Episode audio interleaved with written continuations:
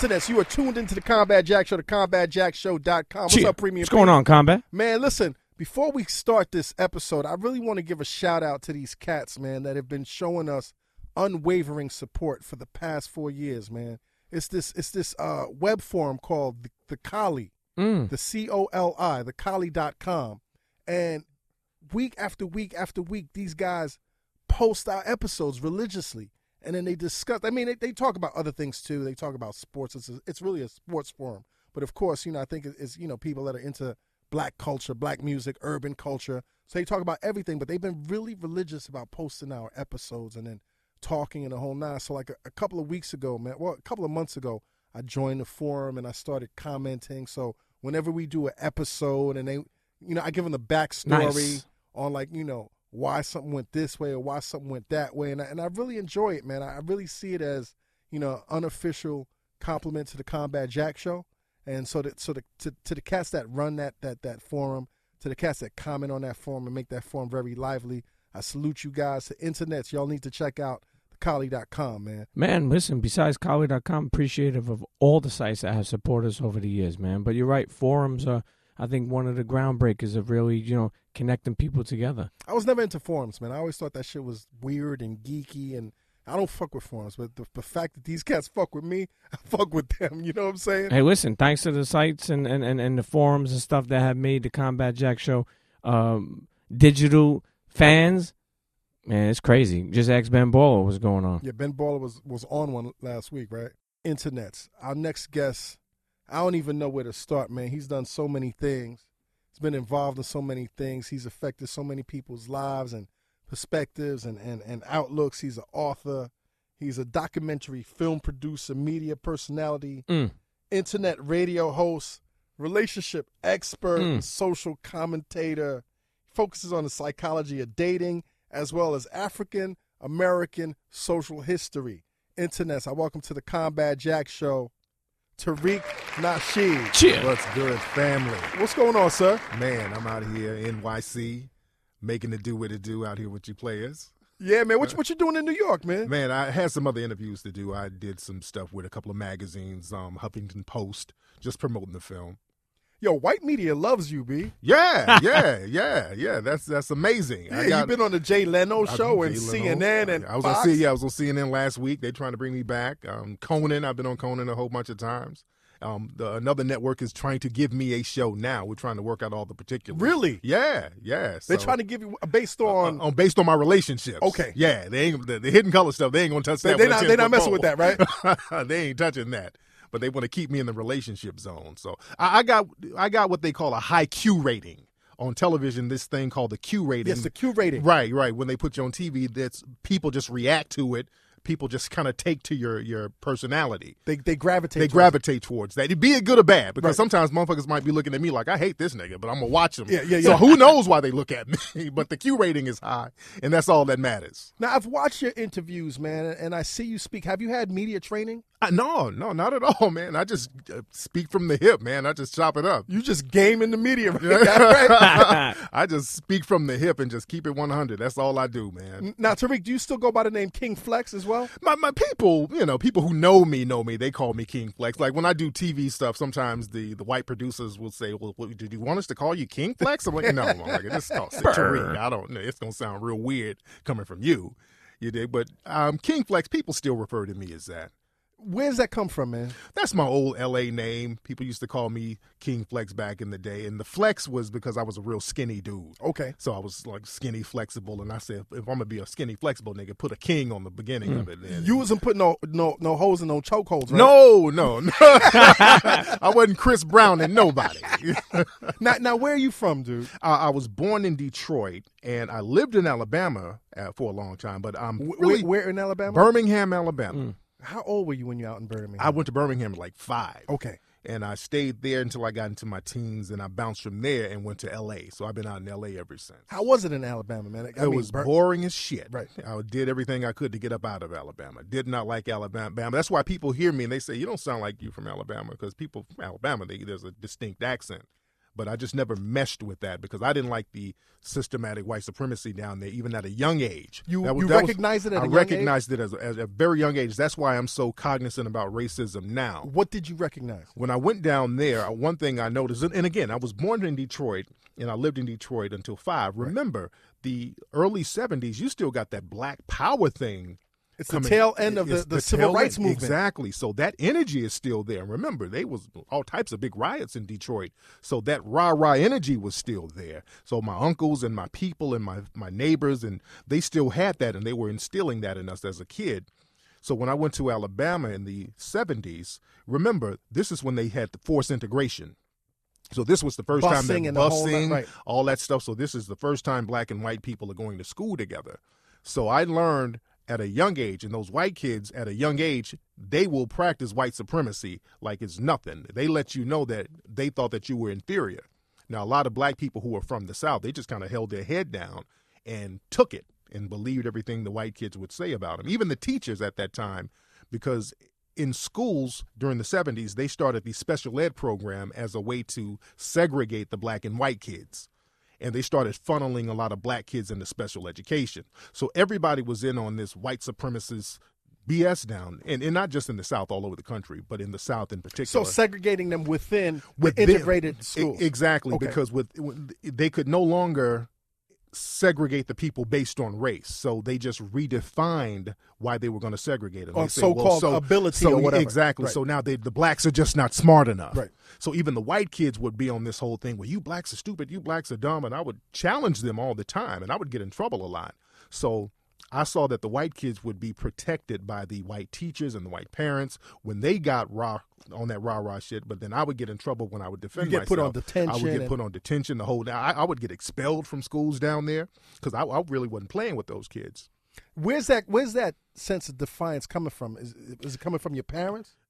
um, I wouldn't even say from from my parents because my parents, again, our parents coming out of the '60s, a lot of our parents were on that "let's just go along to get along" thing. Let's just be good Christians. Let's just let it slide. But just something in me just that wasn't there. I knew what they were saying was wrong. I wasn't inferior. One way I knew because my family at the time we lived nice. We weren't poor. But the kids who were saying that you niggas are this and you niggas are that, they were the ones living in damn trailer parks. I'm Right. like, why are you talking greasy about me? Isn't it crazy how how how uh, white supremacy works? man? Yeah, yeah. So I picked up on that at a young age. I'm like, nigga, you mo- you got no teeth, and you talking about somebody inferior? Come on. So I knew that wasn't real. So that that energy has always been in me. Right. Now now tell us about your parents. Were, were your parents together? They were together at first, and they, they split up. And my dad stayed in Detroit. My mother was in Alabama. Cool. My, my my mother's cool. You know, she worked at the phone company for years. So I was a, a- an only kid. So I was a latchkey kid. So I spent a lot of time by myself reading What were you reading, man?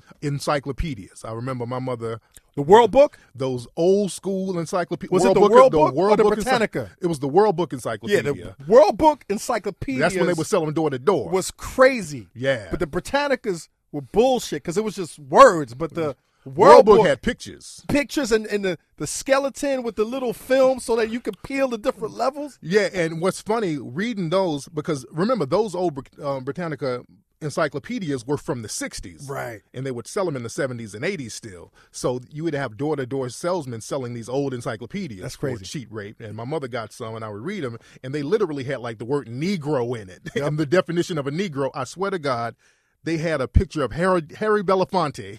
Smooth, under the, smooth Negro. Yeah, under the word Negro, there was a picture of him singing. I'm like, I'm like, wow, that don't look right. Ah, so you knew at a young age that it didn't look right. I, I knew at a young age that didn't look right. Also, they had a. I looked in the S section. They had slavery, and they had a bunch of black people, uh, a painting of black people in a cotton field smiling. Smiling. I'm like, what the fuck are they smiling at?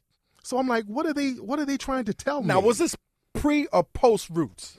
this was right around Roots because remember when Roots came out, we really got on that Ah! wild tip. when Roots came out, we were on one. Pete, were you old enough to watch Roots when it came out? Um, very little, very little, but I do remember it. What like do you were you did you pay attention to it because you grew up in a different household? You grew up in a white household, an Italian household. They were an Italian household. Did, I mean, did- was there any interest in watching it? It was like, ah, it's the Moon and Young's. hey, no, no. I mean, the, I, I wouldn't say it was like a top, you know, thing to watch. I mean, uh, growing up, uh, you know, we watched a bunch of different things in the house. It was more like, you know, but that really wasn't a top thing to watch. But I do remember it. Yeah, I, I'm gonna Yeah. tell you, man. Every black kid, I don't know how I found. We were all glued to that TV Yes, set. indeed, man. We were on that rah rah shit after Roots, Yeah. man. So that made us stick our chest out a little bit further So, so you, so you, you, you go to school in, in, in Alabama, and then you end up going to where? uh, to L.A. To L.A. because I just couldn't buy with Alabama no more. Right. So I got that one way ticket, went on out to L.A. at like 17, dropped out of school, the whole shebang. your own, got On my your- own, on my own. Told your mom you was I going to told LA. my mom I, I'm going to L.A. She's like, no, you need to stay here, get some money. I'm like, no, I can't. I, I got to bounce. Ain't nothing here. So I got to bounce to L.A. I want to be a rap music producer.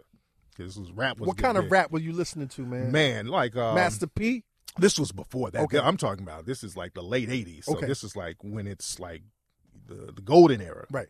So I'm like, let me. I want to go be a rap music producer. Yeah, Let me go out to L.A. and just fill it out, see what's going on. So I moved to L.A. I said I want to go to Hollywood Boulevard, where everything is popping, all the stars are going to be.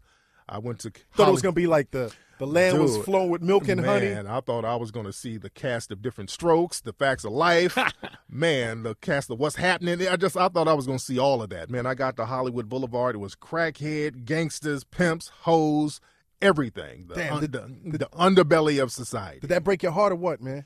It it did, but it didn't because then I got to know all these people, and these are the people that took me under their wing. Where were you staying, man? Man, when I got to LA, I stayed at the YMCA for a few days. Okay. There's a YMCA in Hollywood. But I left there because this is what happens, man. When a lot of kids go out to Hollywood, they end up getting turned out. And they go to certain places and they're rest havens for kids to get turned out. So I went to the YMCA. I got some vouchers from this little government agency to stay at the YMCA for a few weeks. And I'm at the YMCA, and they have these little rooms. There's no TV, just just a bed and a chair. And there's a hallway where you go to the bathroom and take showers, and there's another shower downstairs. And I noticed every time I would go to the restroom, there was some dudes be like, "Hey man, you going to the shower?" I'm like, what? what? um, You need some help? I'm like, I might, you know, I'm, you know. I might watch myself. Yeah, and then I would go to the bathroom again. Another dude, hey man, see you down in the shower. I'm like, what the fuck are they keep? Why is everybody talking about the shower? Then it dawned on me that it's like gay dudes kind of hooking up at the YMCA, and that's I learned that the YMCA is a place where gay dudes would hook up with each other. That's why that's you remember that song by the Village People. YMCA. That's what that song by the Village People was. It was about dudes hooking up, cruising with the and having sex with each other at the YMCA. So you was at the main YMCA. I was at the main one in Hollywood, and ground zero. ground zero. And what would happen? They go and get like young teenage dudes and turn them out. So I'm like, let me get the fuck up out of here. So let me go roll with some of these gangsters I've been hanging out with out here in Hollywood Boulevard. And that's who I started rolling with because the gang thing was real high and heavy in the late 80s in LA. Gangsters, like in terms of like the Bloods and the Crips. Those types of dudes. Okay. That was real, real heavy out there. At the which time. which set were you hanging out? I, I- I was I, I was cool with a lot of them. I was cool with a lot. Um, a lot of my buddies were, were sea riders. I rode with them a lot. So uh, people even today associate me with that. But I'm just again, I was affiliated with some Right. of those cats, but I was still good with blood dudes too. Right. I got a lot of good buddies. were in the neutral. Blood. Neutral. I tried to be as neutral as possible, but I did get associated with the Crips a lot because when I would run into dudes, because you can't really be too neutral because I roll with these cats and they say, "Hey man, we about to go hit up this store. We about to go knock this store off." And I'm like, "Okay, well, y'all niggas be safe." I'm like, "No, no, Deuces. we like nigga, you, gotta gonna ride drive, for or you the six. Be, gonna be safe, nigga. you gonna whistle or something. You doing? You gonna participate in this shit? So it's that type of thing. So you can be as neutral as you can to a certain degree. And also, when you see rivals, they don't know that you're neutral, Right. You know because They I- busting at they- everybody. They, busting on everybody. Now I learned that very early because I would hang out with my buddies from one set, and then I would go out and kick it like everything was cool. And then somebody would say, "Hey, there's that Crip nigga." And I'm like, Break "But- yourself." But I'm not. Bam, bam, bam. It's like that. Okay, so I'm like, let me, let me not try to explain shit. Let me just be about that life if I'm gonna be about that life. Right. So you know what I'm saying. So, um, I, again, I was associated with a lot of those cats, and again, they kind of took me under their wing, looked out for me, gave me the game. Now, wh- now, what is the game, man? Like, what what kind of game were they giving you, man? Just really, man, about hustling, the street life, hustling, and just life. There's a, a direct correlation between that life and the mainstream life. It's really the same thing. You want power. You all want power, and you go about it different ways. Now, understand this: when I was in Hollywood, I'm I'm hanging out with these street dudes at night, And in the daytime, everybody kind of disappears. You know, you they just kind of slither away. You don't know where people go. And again, I'm not Like trying Night to of the Living Dead. look, or yeah, yeah, yeah, basically. And I'm not trying to look like no weak dude, like I'm dependent on anybody. You know, I'm like, you know, I'm, I'm not telling everybody. I'm literally homeless. I'm still homeless at the time. So what I would do in Hollywood, there was a library um, on Ivar Street. I think it's Ivar Street. And I would s- literally live in the library in the daytime. They had a restroom there and it was cool. You get out of the sun and you can kind of rest up. So I would literally live in the library and hang out there until nighttime so I could meet up with everybody and hang with them because I could hang with these dudes, roll around and eat. And they had money because everybody was hustling. So, you know, they'd break me off something, just, you know, hey man, go run this errand for me, that type of thing. So I could get a couple of dollars hanging with the players. But in the daytime, again, I was still homeless. Right. And while I was at the library, I would just read books out of boredom. I would read all of these books about any and everything. And that's where I got this whole thing about history and all that. That's where it really got deep from reading all these books. Like what kind of books, man? Like Dude, I would literally read shit about history, books about etymology. I would read books about psychology. And then what I would do is use those psychology books and mesh those books with the knowledge I was getting from a lot of these street dudes. So all of it is- started making sense. That's why today I can relate to the street dudes and relate to the academic crowd. Right. And that's a very fine line it's to a very toe. fine very line. fine line yeah, to yeah, toe. Yeah. So that's why people say, "Damn, dude, you can you out here on the streets with these dudes, and the next minute you're on CNN handling your business." So that's where that came from. But but specifically, like in terms of like hustling, like did you learn how to hustle drugs? Were you hustle like what just were you, just in general, Right. Just in general, because again, I hung out with not just the gangbangers, but I did hang out with the D boys and the PIs and Right. all the, the dudes out there. So I learned from a lot of these cats, and they kind of took a liking to me because Uh, and, they, and the PIs are the, the pimps, the pimps, pimps, okay. out there in Holly, and that Right. was real big out there at the time too. And again, I learned a lot of game from now, those. now, cats. now what did you prefer hanging out with, man? The I- e D boys or the pimps or after a while because again the pimps didn't like the d-boys or the gangbangers Why not? they didn't like them because they thought that because at the time in la late 80s a lot of the d-boys and the gangsters would start coming up to hollywood and westwood because they were making money they weren't just confined in south central so they would start hanging around in hollywood but the thing is when they saw each other they still be on that rah-rah shit can't take niggas nowhere? yeah. so I was always like the mediator. I'm like, hey man, let's just let's just chill and s- get some of these females. I would be all that type of You was dude. on the Let's, just- female let's, vibe. let's get the females, Yeah, dude. yeah. Let's forget that, dude. I would talk dudes Nah, out of a fuck lot that, of stuff. fuck that. Look look at that morgue ass nigga. Ah, Yeah, yeah, it was. yeah, they, it was a lot of that stuff. And as a matter of fact, what made LA real hot is that in I think around 87, 88, there was an Asian girl in Westwood who got caught in the crossfire. Damn, I of think some I dude. remember that. Yeah, I was I was out there when it happened. Really? Yeah, so some cats out there from rival sets. They started bussing on each other, and there was a girl from Westwood, an Asian girl, got hit, and that made the block hot, man. They started using them batterams on brothers.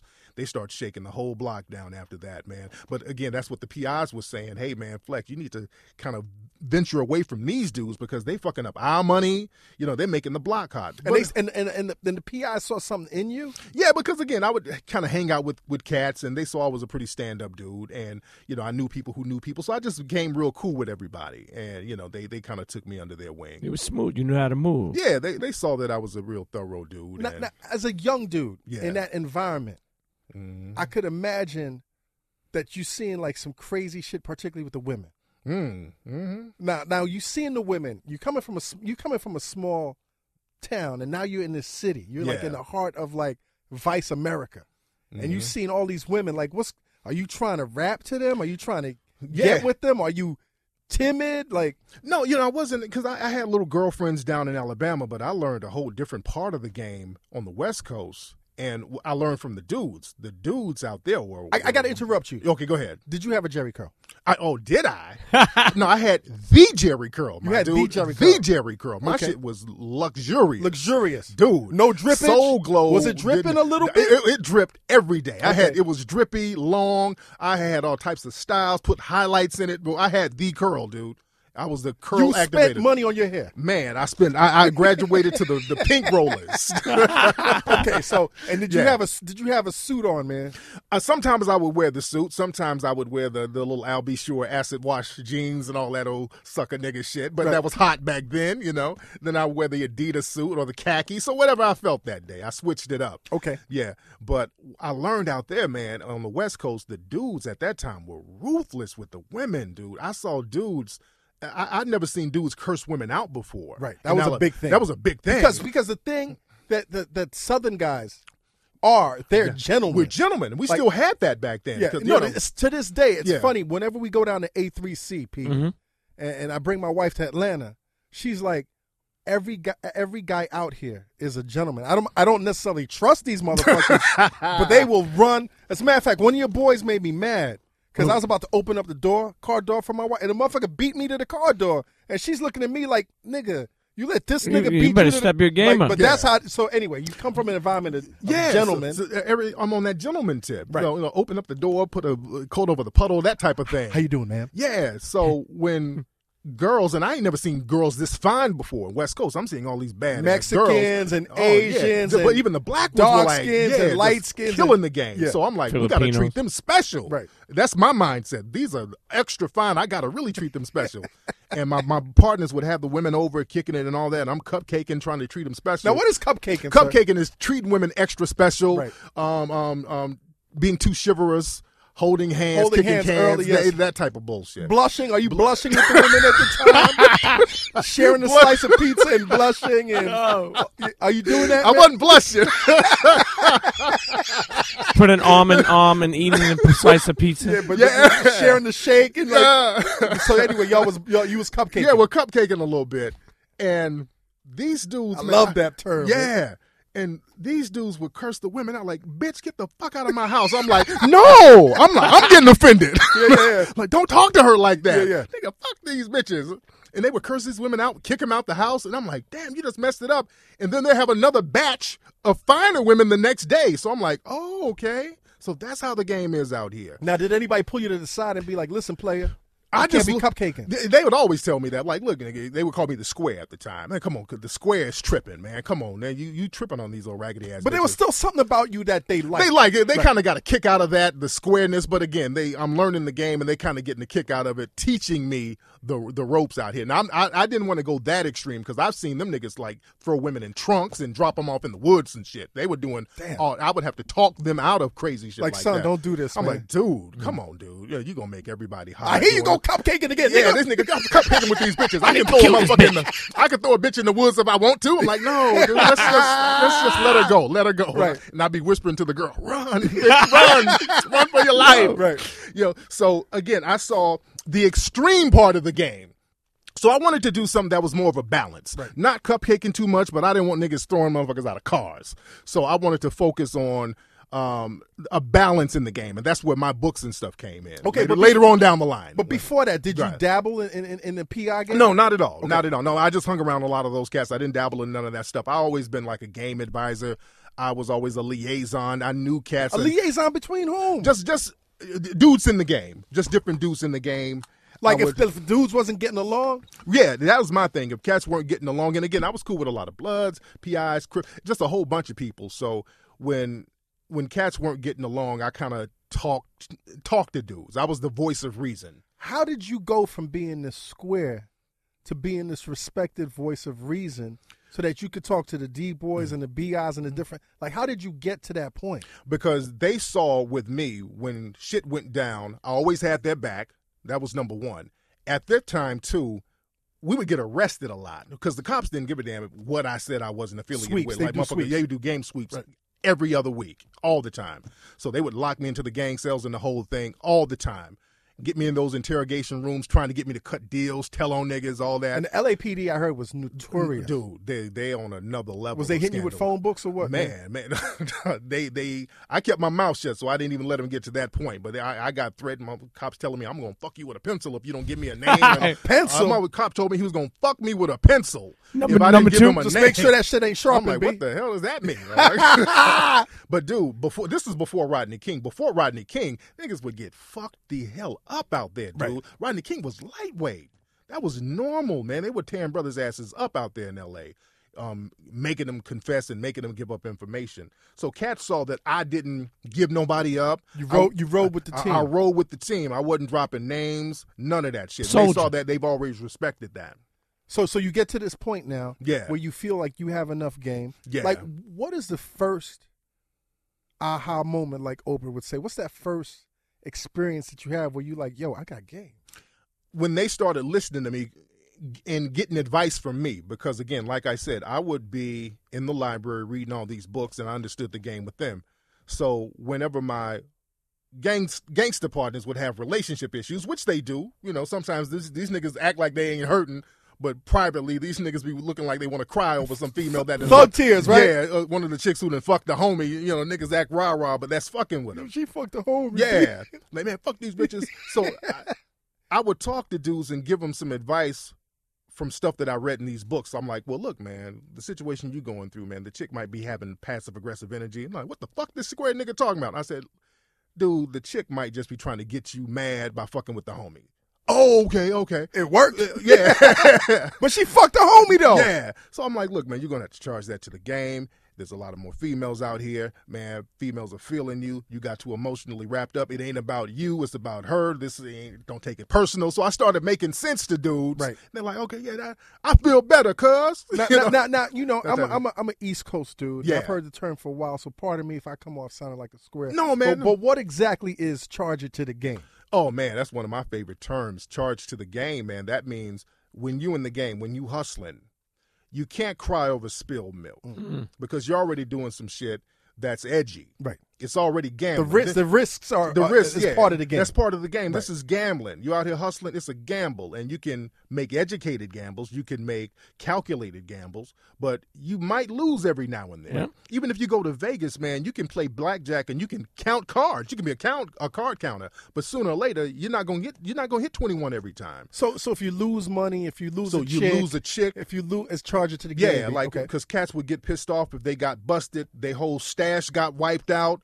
Niggas like, oh fuck, man, I'm, dude, Nigga, charge it to that the to the game. game, Yeah. man. Now- That's what we do. now- Charge now- that shit to the game. Uh, you giving advice, but what, what are you doing with these women? Like, are you starting to, like, what's what's your involvement with these women now? My thing with with the women is just dating, just just kind of kicking it with them. Nothing, you know. Now, were you dating wholesome women? Because you living that life, man. Yeah.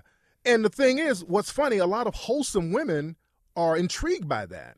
They're intrigued by that. No, they that- definitely are. They're very intrigued by that. So I would get the wholesome women, and, and my partners would like that because I would hook them up with wholesome women too. and it's Because- crazy because every street dude wants to get with a wholesome Yeah. chick, and wholesome chicks like those dangerous, edgy Exactly. dudes. Now, and you got to understand, at this time in LA, girls were afraid of gangster dudes. Not like this skinny jean do rag shit now, where they think it's cute. The rainbow street, thug. yeah. Street niggas were scary Right. to a lot of women. Yeah. It wasn't that cute shit. They were like, "Oh, that nigga's."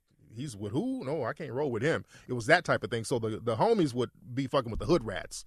They can get them. Were but they you ever into the hood rats? N- I, I laid up with a hood rat or two, But but, you don't no, like- I you never. don't I like never, bullet scars on the thighs. Mm. No, no, no. I don't like stab wounds on their their ankles and all that old shit. So that was never my cup of tea. Right. And and the, the players didn't like that either after a while because the hood rats everybody ran through them and plus hood rats snitch they they snitch on everybody. Really? Yeah, hood rats. They ain't got nothing to lose. They ain't got nothing to lose. That's half the cats are in jail because of hood rats, man. Damn. Hood rats. That's why they have diplomatic immunity. When you see all these world star videos of hood rats fighting, you notice they never go to jail.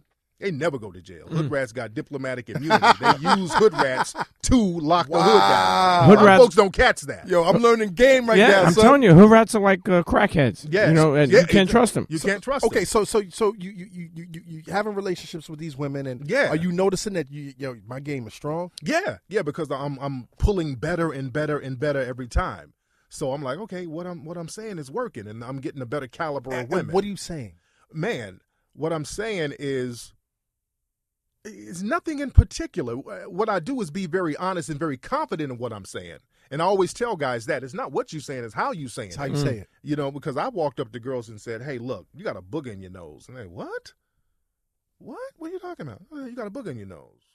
Why would you say that? You got a goddamn booger in your nose. So you'd be very honest. Just be very honest. Be very direct. Just be not very disrespectful. direct. Not though. disrespectful. Right. Exactly. Like And- you wouldn't you wouldn't come up to a chick and be like, "Yo, I want to hit this." Right, that's that's corny. That's, that's just corny. a nigga. That's a nigga. Just that's Yeah. that's real angry energy when a dude says Yeah, that. yeah, yeah. But I would just go up to women and sometimes just say something off the wall, not corny. But I would just have so much confidence behind it. Mm. They felt that Did you have jokes? sometimes if if it, if the situation called for that, if the situation called for that. But women respect a dude who's honest about whatever he's saying. And women it's all about what you say, respect- how you say it. Confident. They respect confidence. Now, it's- that's the it- number one thing. The first thing I learned at a young age, because I think I was very confident with women. yes, Um, the first thing I learned was this, this cat. Because well, tell me this: Why are men intimidated around pretty women, beautiful women? Not even pretty women, beautiful women. because they think that beautiful women are out of their league. That's the thing. And a lot of Where dudes does Mm. that think come they- from? that that comes from years of dudes dudes who grew up around hood rats a lot of them think that or women who belittled them because a lot of times guys are in high school and sometimes And girls, girls are mean in girls high are school. mean as shit in Yeah. high school so and what they do girls project a lot of their anger and insecurities on the dude And it's the pretty girls that are really mean. That in are always high school. insecure. yeah yeah yeah and a lot of guys think okay if this hood rat is dissing me i know the dime is not going to give me no cooperation Ah, I get but it. the dime is the most cooperative because most guys are scared to talk to her Right. and she needs to feel reassured whereas the average looking chick she knows she's average so she ain't tripping she's going to have this false bravado Right. but the dime she's like am i still desirable they always have to have that reinforced and you can play on that so a lot of guys are intimidated by those dimes when they shouldn't be But even though you're confident, you still have to use some type of technique to be confident. Am I right or wrong? No, confidence. It's all about y- your mindset. Right. Uh, It's all about your mindset. It's just like a boxer. Just like a bo- you can have all the skill in the world, Right. but if it ain't, you ain't got that spirit. If it ain't in your mind, it ain't gonna happen. I'm gonna tell you what somebody taught me at an early age. yes. They said when you see a beautiful woman, use the power of your mind and superimpose an ugly chick's face on her face. Make an ugly woman beautiful in your. I mean, make a w- beautiful woman ugly in your mind. And I would start doing that. I would. if- I would forget that these are dime pieces and just talk to them like they're average chicks, and it worked. Absolutely. And also, what you got to do, man. What women like, they like. I call a- it the ugly girl technique. you, you ever heard that? I've, I've heard that. I've Right. heard some of the pickup You, artists. don't- you say don't that. really agree with that. No, my though. my because I have a different technique. My thing is you have confidence, and also you gotta react accordingly. Right. That's very important because women respect a dude who can react very fast to what they have to say, and you gotta you gotta say something that makes a lot of sense because women are trying to throw you a curveball.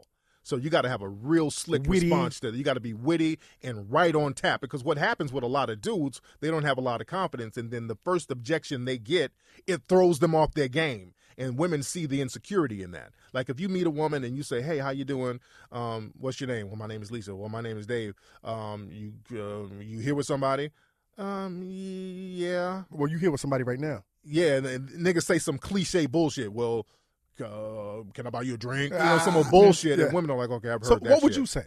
It, uh, give, let's give, let's do a scenario. Let's Okay. let's let's act it out. Let's pretend that you're a female at the Okay. club, and let's Pause. throw some shit. Pa- is that a pause? Pause. Yes. Pause. Good pause, good fam. pause, good pause. All Okay, right. so go ahead. All right. Hey, hey, what's going on? Who, who- what's your name? My name is Lisa Y. Hey, Lisa. Lisa Y or No, Uh, Li- Lisa Y. Lisa Y. I'm, I'm asking because I see you standing here by yourself. You here with somebody? What does it matter? Um, no, I'm just asking. You're in a social spot. Are you here to socialize? Um, you know, I don't- really don't know you that well. Why? Why am I talking to you like this? Well, I'm just being courteous. I don't want anything from you. We're just conversating in a public spot.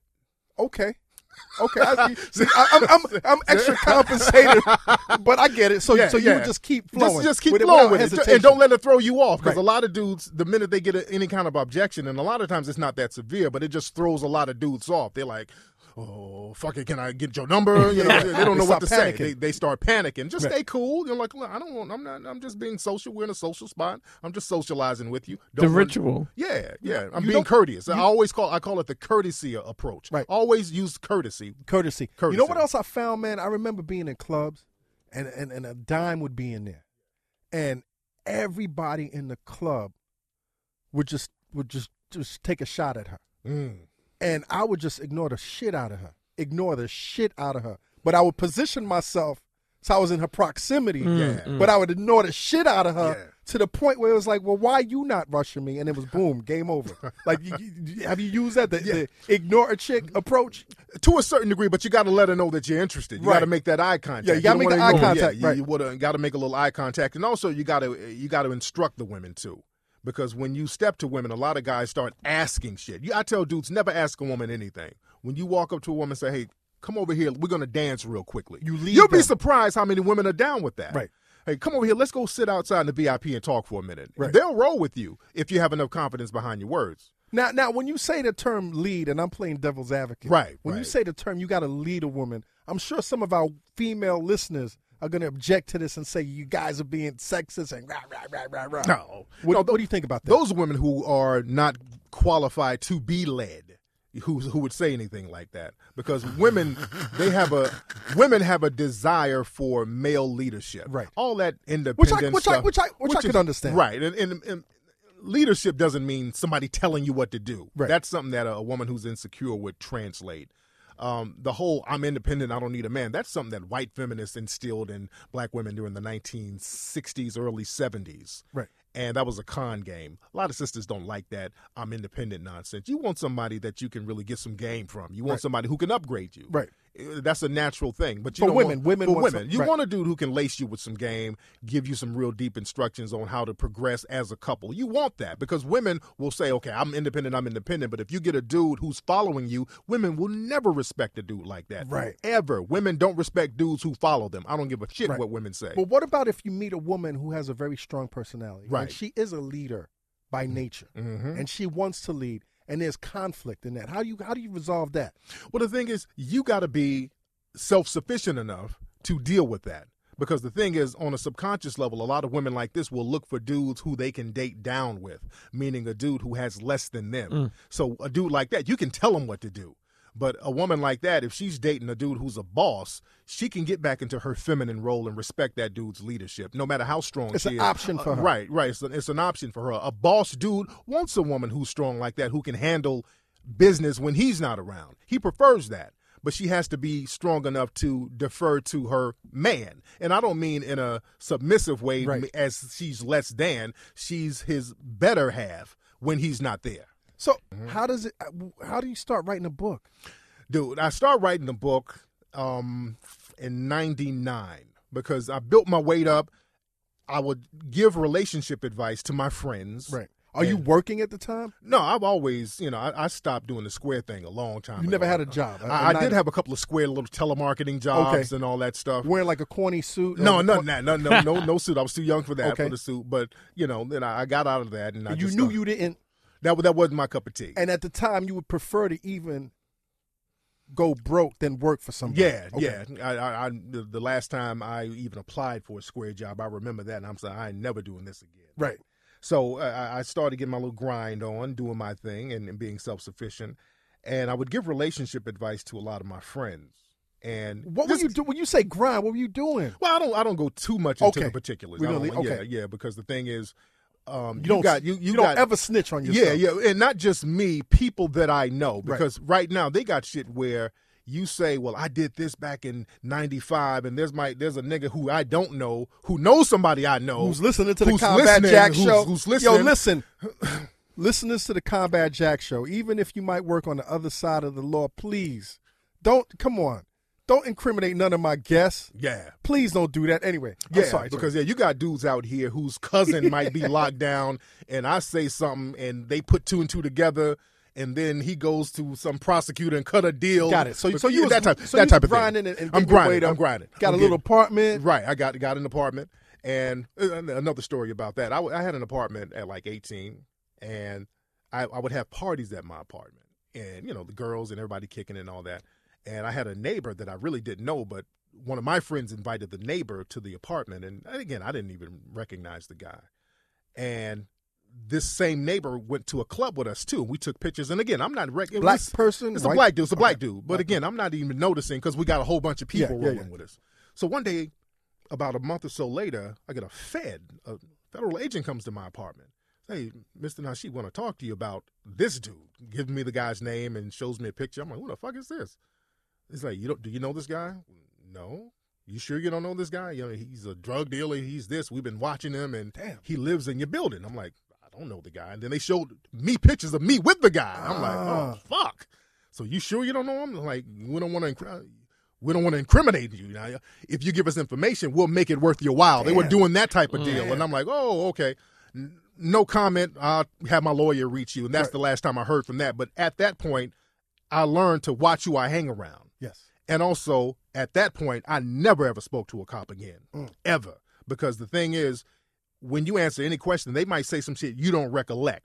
I don't remember taking a picture with this dude in the club. He was just some nigga in the club. But if But they, can were- still use if, the fact yeah, that if, I, if they went to court and s- had me on tape saying I don't know this Y'all guy, looking and like showed this buddies. pic- I'm yeah, I'm a liar Yes, now. So yes. nothing I say is credible. So I learned that lesson very early on to keep your goddamn mouth shut with cops. Don't say nothing, even if you're innocent, which I was because I didn't know the dude. but it don't even matter. it don't matter we, because we, we never innocent. yeah, exactly, exactly. so that's the lesson I learned. Right. Yeah. So so how do you end up writing this book, man? So again, I'm giving relationship advice to just my friends. And we, and we would hang out at the club, and I would and just dating and getting women. That was like a hobby. I made it a little hobby within myself. And Sport. It was it was a sport. For Like me. like like I bet you I could pull this chick. that was my thing because me and my friends we would go out go out and our thing was getting girls to come home with you that night. That, night. was our sport, Right. and we became very good at that. And then Which it isn't be- really that hard, but you would be surprised. yeah, yeah, yeah, and uh, and to do it without spending money. That's the thing. That was the key. So if a chick said, "I just want a ten dollar burger," you you you, you wouldn't. I even- didn't buy shit. You didn't buy. Shit. I didn't buy no drinks, nothing. How how do you do that? D- dude, and that was the sport of it. You meet women, and what you would do, you would find women who would be more likely to roll out with you. And usually those were the more high caliber women, surprisingly. A lot of dudes because think they had more confidence. they had more confidence, and also they're not trying to come up on anything, meaning uh, a hood chick or a skank I want a chick. meal at least. I want I want a meal. Can I can you get a bitch hair done? Can I get my nails done? Yeah, Can right. you break me? It was that you buy know my kids some J's. Right, right, right. With the hood chicks, you know, they got like another agenda. They're Yeah. trying to come up. And it's a poor mentality. People that always want something for something. I realize even regardless what class you are, even if you're making money, that's a poor mentality. Absolutely. Right. Absolutely. So I, I would tell dudes always avoid that. Always avoid the attention whores too, because there are women who just feed off attention. You got women who come to the club with cat suits and they titties all out and they ain't going home with nobody. A lot They- of chicks walking around like, right now with their ass cheeks out. Yeah. and, um, a lot of those women, they ain't going home with nobody. Right. They're just trying to get attention. Really? What Oh, about yeah. So so don't go go for the ones with the ass meat out. All and- the ass meat out. they- They, they are going for attention. Okay. you want to go if you go out and you want to get somebody to go home with you that night you want to go for the most conservative looking woman in there Mm. that's the woman who's going to go home and the less people she's with the more likely she's going to Mm. go home the prude? the, the the one you think is a prude you think That's she's a that's the prude. one that sucked the skin off your dick. That nigga, that prude, she dropped them, she dropped that business suit, had a, a clit ring, and the whole shebang. What is it about that? What, what is it about that look? About that that that Bec- facade? because women like that are trying to compensate for being secret freaks. Women like that, the real librarian type, the real prudish type, those are the biggest freaks. That's why teachers are always getting caught fucking their students because teachers have to be prudes to a certain degree. And you got to subvert your sexuality. You got to be this upstanding citizen. Demure. You got to be demure. You got to be respectful, and you got to be a pillar of the community. And putting up that facade all the time, you got to suppress Mm. your your skank desire, and then it just comes out when Skank they desire. least expect it. And that's So- why they end so- up fucking their students. So basically, in a sense, you're indirectly advising my listeners that they need to start hanging around the libraries, the college campuses. Yep. Don't hang around the high schools. 'cause they might- no, no, Botanical no. They, gardens. might pick you No, up for that that no. pedo shit, b. but even the girls at the regular clubs who, who are more conservative than the other women, Okay. the ones who are by themselves, those are the ones who are going to give you the most cooperation. Because if a woman is by herself and confident enough to go to a club by herself, she She's sucking dick that yeah, night. she's she's down. she ain't got nothing to prove. Whereas like girls who it's a lot of girls and they're hanging out as a bunch of friends, you're gonna have somebody cock block you. Right, yeah, yeah. There- there's a designated cock blocker in that group. Do they actually consciously designate they somebody they or, designate or con- unconsciously? Ah. They make one the designated cock blocker because they know women know that each other they were they're emotional. Women know that one of their friends is gonna have too many drinks. They're gonna see a motherfucker who looks like Chicks is Morris jealous. Chestnut. Yeah, and also yeah, women are jealous. They see a girl getting a dude about to go home and, and get it in. Uh-uh, Angie, no let's go. girl, they're gonna get on that whole fake Claire Huxtable shit. Girl, you better than that. You know, girl, that type of shit. Right. Do you put this back to like when you just said about how you know, the prude or, or the girl that you think, you know, the business suit.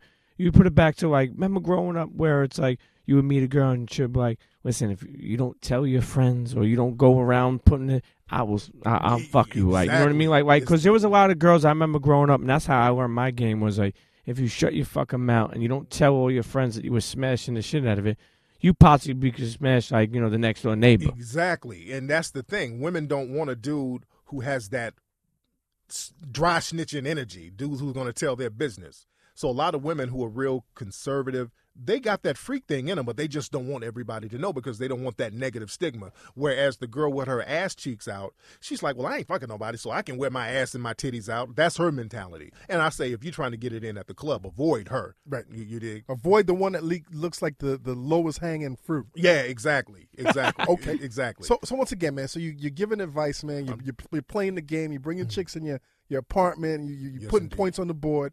How does this book come about, man? So I- I'm getting students because now guys are like Students. square dudes. Square Are they dudes because paying you? now, yeah, this is where we're going. Now, square dudes, square than me- Motherfucker, you yeah. start you charging consultant services? Um, the dude started offering, Right. Hey man, I heard you. You know, you were chopping up game at the club because we would get a little VIP spot at the club, and guys would sit around and we would just chop up game, and I would give dudes advice, and then cats start saying, "Hey man, can you teach me some of that stuff one on one?" I said, "Okay, well, you know, I'm busy. I, I, I give you this much and that much. like I'm how much? Um, my fee What- was a thousand dollars a weekend. A f- Mm. Your fee Yeah, Wh- was what a year was thousand this? dollars a weekend. Weekend. Well, oh. Meaning what? The, the clock started on Friday. the clock or started on Saturday? Friday. We got the cats dressed on Friday. Found out, you know, what their their swag is like. Found out what their problem is. What? Are, what are cats dressing in? now this is remember the late '90s, so you got Eddie Bauer suits and shit. You know, you know stuff like that. What Cats- about cats that don't like to put on suits? you don't need suits, you know, just as long as you're clean. Right. But again, I would have dudes in suits at the time because I would wear a lot of suits. So I would tell dudes, man, you want to look like a million dollars so you can get treated like a million dollars. So you want to be the most reputable looking dude you can be. Now, what kind of guys are this? Are these guys with jobs? Yeah, square dudes, Okay. just guys, you know, square dudes trying to get into relationships, Right. trying to just break the ice with women. And I would just teach them how to do that. And I would get them dressed first, find out what their confidence level was, go out with them Saturday to kind of test the, the waters. But Sunday would be the big night. I would let You them gotta do close. Their, yeah, you got to close the deal on Right, Sunday. right. And I would get them straight. I would get the guys get their game together for the most part. Now, did you have a return policy? Like, if if if, if it didn't so work, they didn't get no pussy. Yeah, they get money, a refund. money back guarantee if you didn't get no pussy. this No, I weekend? mean, no, as long as they got the confidence they needed. Right. That was the most important thing. And they respected the game. And, and then the word got out that I was giving this advice, and people started hearing about it. this is unreal, B. Yeah. Pimp one on one. This Yeah. is really unreal. So So you you're building a business now. I'm building a business now. So I said, okay, let me do did this. you have Let a me- business card? I did have a business card. What you know, did the what the fuck did the business card say? King Flex and my phone number. That's Okay. it. My phone- my card said King Flex and my phone number, and I would give it to women as a conversation piece. I would tell dudes that was another thing I would tell my students: get a card. Don't put all that bullshit on it. Um, carpenter, dog groomer, cat uh, Dog groomer. whisperer, all that Doctor. bullshit. Put your name and your number on your card and give it to a woman. That's a conversation Because that's piece. also a bold That's a confidence bold thing. move. Right. They're like, what do you do? Call me, we'll talk about it. And women are like, wow. You know, women would get intrigued by that yeah. because the thing is, most dudes are trying to sell themselves to women. When they And- meet and they're women, I'm bragging. a producer, I'm a photographer, I'm a do surgeon." you model? I'm a cert, yeah. And I'm like, no, I, I just do a little this and that, but I want to talk about you. And Right. women would be very intrigued by that. And I would teach guys how to have that kind of energy and not try to sell themselves. Get her to sell herself to you emotionally. Did you ever have any bad experiences? Like fuck All the that time. nigga, I want my money back. Not not for my players, no, Okay. no, not at all. No, they they respect. Is that what you call? called your students? Your- my your- players. I Right. call them my players. That was it. A They were grad- my, my, my my intern players. Was it a Yeah. graduation process? No. Did you give them like a like a I didn't give a, a scroll? Mac to the cat. diploma. it was an ID, ICDC for Max. You bought him gators. You bought him gators after they were okay, done. so so your your, bus- your, your, your King Flex business is popping. How many clients would you get a week, man? Or students? I'm sorry. I would get about three students a month. Right. Three students a month on a regular. And that's what made me want to do the book. I'm like, let me get a manual for my students. let me get a step-by-step step by step book so I can have this for them so they can read through it and get the game so when I'm with them they can really, really get laced up. Did you look for a publisher? Or? I did, you know what I did? I didn't know anything about book pub- book publishing at the time, so I got a book called The Literary Marketplace. It has the names of every publisher in the planet on there, and I basically did any, meeny, miny, mo. I found a place in Chicago called um, Frontline Books. I think that was the name of it. And I saw African American. That's all I was looking for. I'm like, okay, I'm looking for somebody who put out African American books. I called them. They were the first people I called. I told them who I was. I said, hey, I got this book, The Art of Mackin. And they were some Jamaican dudes. Yeah, I'm on my yeah, yeah, The Art of Mackin. What is that? Bomba Cloud, you know, that type of shit. So they're like, send the manual. So I sent it to them. They're like, we want it. We'll give you $400 for an advance. And again, I don't know publishing. Right. I'm like, can you give me 800 Like, yeah, we'll give you $800.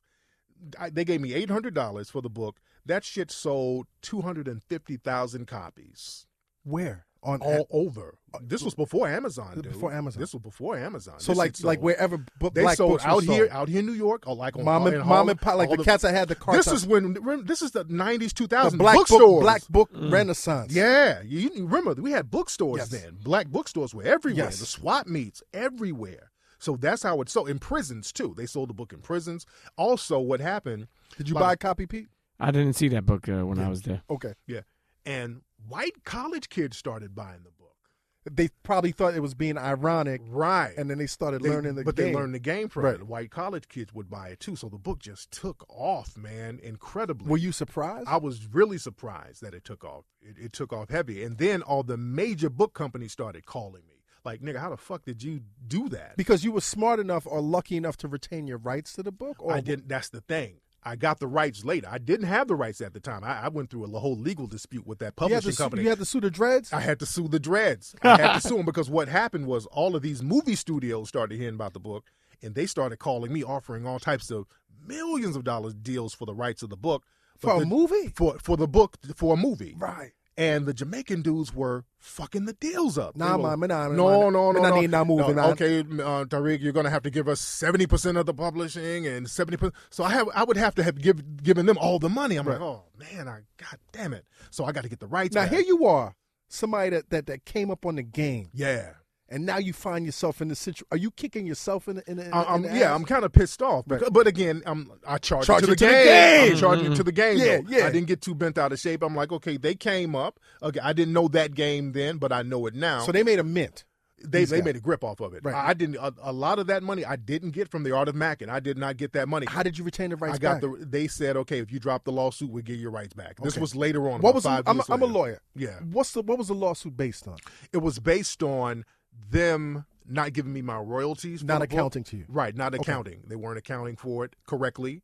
Um, and also, they were messing up deals. They were trying to, because they had the rights to the book temporarily, the rights were temporary, but they kept messing up deals. They kept trying to get too much of my other deals that Right. were going on. So they settled. Right. You didn't. Right. Have, they didn't give you a dime. They they didn't give me well, they they gave me some royalties a little bit, but they kept most of it. And the deal was okay. You drop your lawsuit, you can have the rights back. So But here, but, but but at the same time, the book ends up on the New York Times bestseller. yes, it did. I mean, the New York Times gave it a great review, the Right. Mm. whole shebang. And, and when you, how are you feeling when you're reading the review, knowing that you don't really fully own all the rights to that book? But the good thing, and I- I, I charge that to the game because now all the other publishers are calling. Simon and Schuster called up. They're like, "Look, Big boys. we'll give you a deal. We'll Right. give you a deal." So they Right. broke me off like hundred thousand dollars wow. to do a, another Art of Mackin book. But I said I don't want to do that. I want to do a book for women now.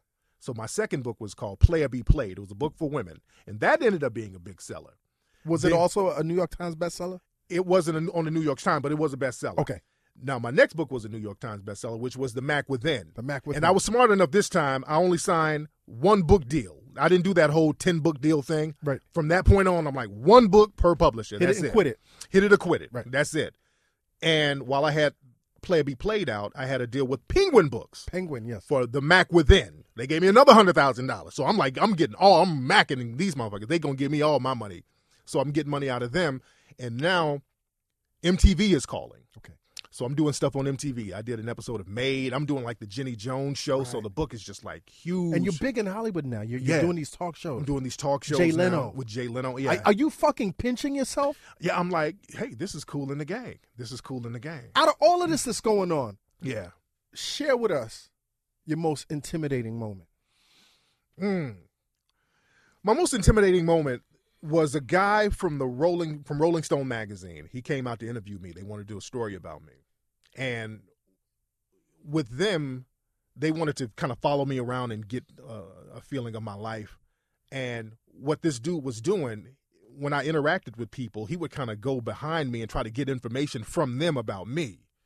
And then the street started talking a little bit. Like this is old nerdy white dude. They're like, I'm getting phone calls like, "Hey man, Flex got this dude." You know, What- what- what- make, what- what's up? what's you know, going on? so now I'm looking. I'm like, I had to, you know, I didn't want to fuck up my street shit. But it's still Rolling Stone magazine. It's still Rolling Stone Right. magazine, but again, this dude is kind of making the block hot. You Right. know, he got people talking, and he's like, Hey, going- uh, so who is this guy and what's your affiliation with him? Right, right. So that don't look good. Yeah, that don't look good. So I'm getting a lot of phone calls, and I had to kind of tone that down. Right. But other than that, everything was smooth sailing. Man, this is fucking amazing. Yeah. Listen, Yeah, I just want to tell you something. As we're sitting here, w- and he's going on his journey. I don't even know what, what- if he's 21 or 22 at this time. Uh, he has dropped game on each of those years. and I- I'm sure right now you're smashing Rainbow Chick, like just every green chicks, orange Captain Kirk status, right? Are you Captain Kirk status right no, at, I at done that point? done that. I done been. Cause we men go through stages, man. Men go through um, three stages. You go through three stages of game. You go through the first degree player stage, which is the when you're a teenager, you're trying to figure out how to get ladies. You're trying to get wet. You're trying to get wet. That's your whole thing. You're trying to figure it out. You're you're you're hit and miss. You're cupcaking. You're simping. You're tricking. You're doing everything to try to get your foot in the door. That's the first degree stage. Now the second degree stage is when you you got your little niche going on. You figured out something that worked on a regular. So now it's all about getting notches under your belt. You want to get as many women as you can using that one particular technique. If you're the kind of dude you put on a certain cologne and you go to a certain spot that gets you some ass, you go into that same spot every week. You Become a gonna do creature this- of habit. right? You, if you set up Alizé at your house and a blunt and you get pussy that way, you're gonna keep doing that.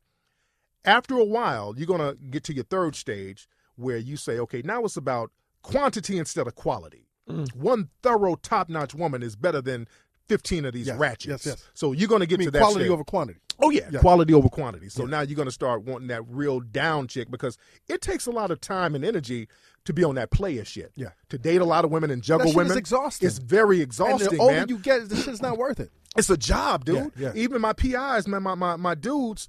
They would say, man, this shit uh, it's a full time job juggling all these women. You're dealing with all these personalities, so you can't do anything else but deal with them. Right. So um, I tell dudes, it's, it's really you, you go for the quality, and that's why I'm I I got one lady right now that Yeah. I'm, I'm chill, so I done done all that. Now, other now, shit. now, be- before we go to our break, man, are, are you ever really going to just settle down and have kids and have a family, man? yeah, I already do now. Okay. Okay, I, I do now for Okay, the most part. So, yeah. so you're off the market. I'm off the market. Yeah, Okay. I'm good. Yeah, I got- excellent, excellent. yeah. Listen, man, listen. You, you're tuned into the Combat Jack Show, the CombatJackShow.com. Let's go to a station break. We got Tariq Nasheed Yes, right here sir. dropping game. Game on top of game. Yo, listen, internets, you know what it is, man. F your radio show, F your podcast, and F your TV show. Be right back.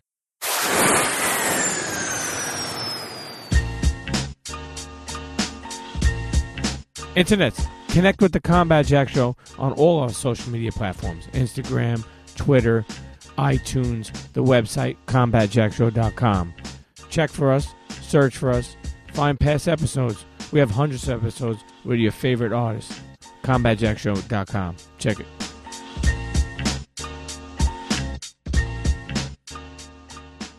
Hey, yo, internets, you are tuned into the Combat Jack Show, the CombatJackShow.com. Cheers. Listen, internets, are y'all picking up game? I'm saying, are y'all are y'all are y'all learning something, man? I know a lot of you motherfuckers out there is is is is is, is laptop thugs and, and laptop lovers. You know what I'm saying? Get off that porn, man.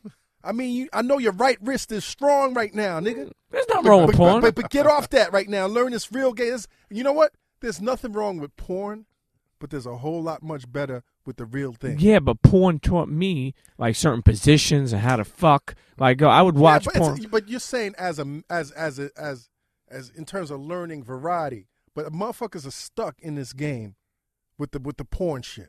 Well, what do, what do you think about porn, Tariq? And then I want to I want to uh, switch up. Your point is cool. My, you just shouldn't be dependent on it. Yeah. You know, and that's the thing. A lot of dudes, and not just porn, a lot of dudes become dependent on the internet, period. Yeah. I've had dudes hit me up like, hey, man, I'm having relationship issues with this girl.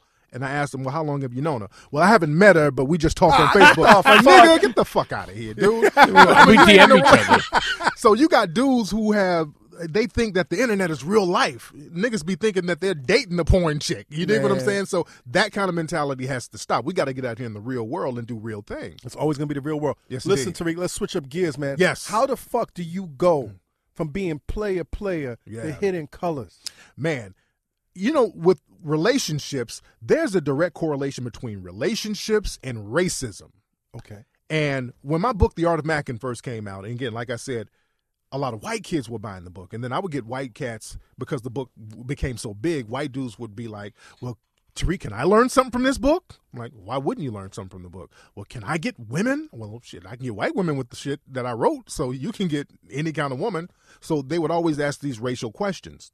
Also, I noticed when I would give different races of people advice, there were other hurdles they had to go through. Like I could give a group of white guys advice and say, "Hey, look, go to the club Saturday, say this, say that to women, pull them out the club, have a good time." And if I say the same thing to brothers, "Hey man, go to this club, go to that club, meet women, pull them out, have a good time." They would say, "Well, what if the club don't let brothers in?" Mm. So there was always that extra hurdle with brothers. So I said, "Let- let me delve into the racial issue. Also, another thing with brothers, there's an extra layer of insecurity there because you're constantly told as a black person, you're less than. You're not good enough. You're not good enough. So there's a level of thirst that's there that's extra with brothers too. Because when you see dudes parking lot pimping outside of clubs, that's thirsty, insecure shit. You know what I mean? When you Yeah. go to a club and after the club is a bunch of niggas in t-shirts, hey, what's your name? Holla, holla, holla, holla, that type of dude. Right. So that type of thirsty energy comes from insecurity. And a lot of that insecurity comes from being racially dissed a lot. So I wanted to talk about race in a realistic manner. And when we look at race and relationships, relationships are ultimately about procreating. You want to meet somebody, get into a relationship with them, procreate, have offspring. And that's always been a taboo subject. And we don't talk about Taboo race. Uh, subject with our community. Right, with with no, just in America. Okay. We're talking about racism and relationships, relationships, okay. because when you have to understand there were laws against certain people hooking up. Like Yes. black dudes couldn't marry white women until it was like illegal in many places until 1967. They had miscegenation laws, so that was a real big thing that we just never talked about in this country. So that's how I got into the whole relationship thing, and not not relationship, but the whole racism thing, thing. right. Because the whole situation, for example, with um, Donald Sterling, Yes. that was about relationships and racism. And race, yeah. He's having this relationship with this woman of color. Which is in his world taboo. It's taboo already, and he's like, I like you, you're good, but don't have those other blacks around. Right. That type of thing. So the racism is right there. So that's something that we have to talk about. So that's what I wanted to do with the Hidden Colors series. But did you set off wanting to talk about race and relationships? Because it's Mm. still a quantum leap between race and relationships and hidden colors, B. Right. Now, in my books, some of my books, I do touch on race a little bit. Right. Like my book, Player Be Played, I talk about white women dating and black women dating and dating interracially. And I have a book called The Art of Gold Digging where I talk about interracial dating and the taboo ness of that. So I just went on all out with the whole hidden colors thing when it came to racism because one day I was watching the History Channel Right. and you know on television you know, they hide all of our shit whenever you see like ancient egyptians they look like a bunch of puerto ricans and And you know what? These white boys are getting bolder because now they're just looking white. yeah yeah yeah yeah they got a movie now they got a whole bunch of white I just people. saw the trailer Yeah. for this new movie with uh, Christian Bale playing Moses. yeah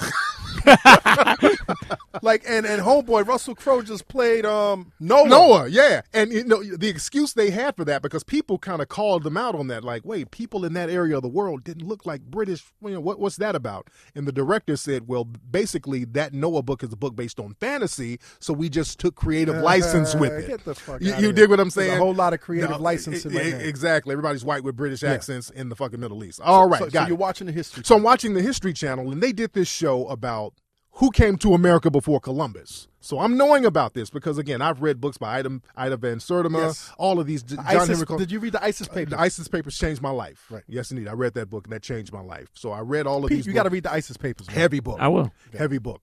So I'm looking at this whole thing about who came to America before Columbus. I'm like, oh, cool. They're going to tell the truth finally. So they said, well, there's a possibility that Mm. Asians came to America before Columbus because they found a string that looked like silk. I'm like, okay, keep going. They found a piece of metal that looked like it could have been a Norwegian coin. They said Mm. where it was Vikings that might have came over here. Then they said the Jewish people might have came over. Then they said the Irish. Everybody. Everybody. I'm like, are they not going to mention the old and then Olmec the- the- statues? The, the credits. The credits came up. yeah, I'm like waiting and waiting, and I'm like, they didn't mention the Olmecs, all these this huge mountain of evidence down in South America of all of these African artifacts, and they said nothing about it. Right. I said, okay, this is propaganda now. Yes. So you, They're so you deliberately- realized it. It- I realized that, was- at that moment, I said, "This is propaganda." That was There's- the tipping point. That was the tipping point. I Right. said, "There's no way in hell they don't know about the African presence in America, and I know it. How the fuck do I know it? I'm a nigga who write Mackin books, and I know it, and they don't." Let me ask you something. Yes. Before we move further, do you really think they know it, or do they not know it? dude, I know they they have to know it. If they know about a coin found in the dirt in Peru somewhere, you can't tell me they don't know about these huge statues of African faces called Olmecs all around South America. Okay. G- once again, giving them benefit of the doubt. Okay. Right. because all of us have been brainwashed and systemized Hmm. to believe one thing. Do you think that even when they see the obvious, that it's very hard to believe? That's the question. Because one thing I don't want to believe is that these motherfuckers are being that insidious with regard to our past. Dude, the thing is, we live in a system of white supremacy. Yes. where people are believing or are trying to believe or trying to get the myth out that if you were born in Europe and you're classified as white, somehow you are genetically superior to these African people. Yes. That's the foundation of this country.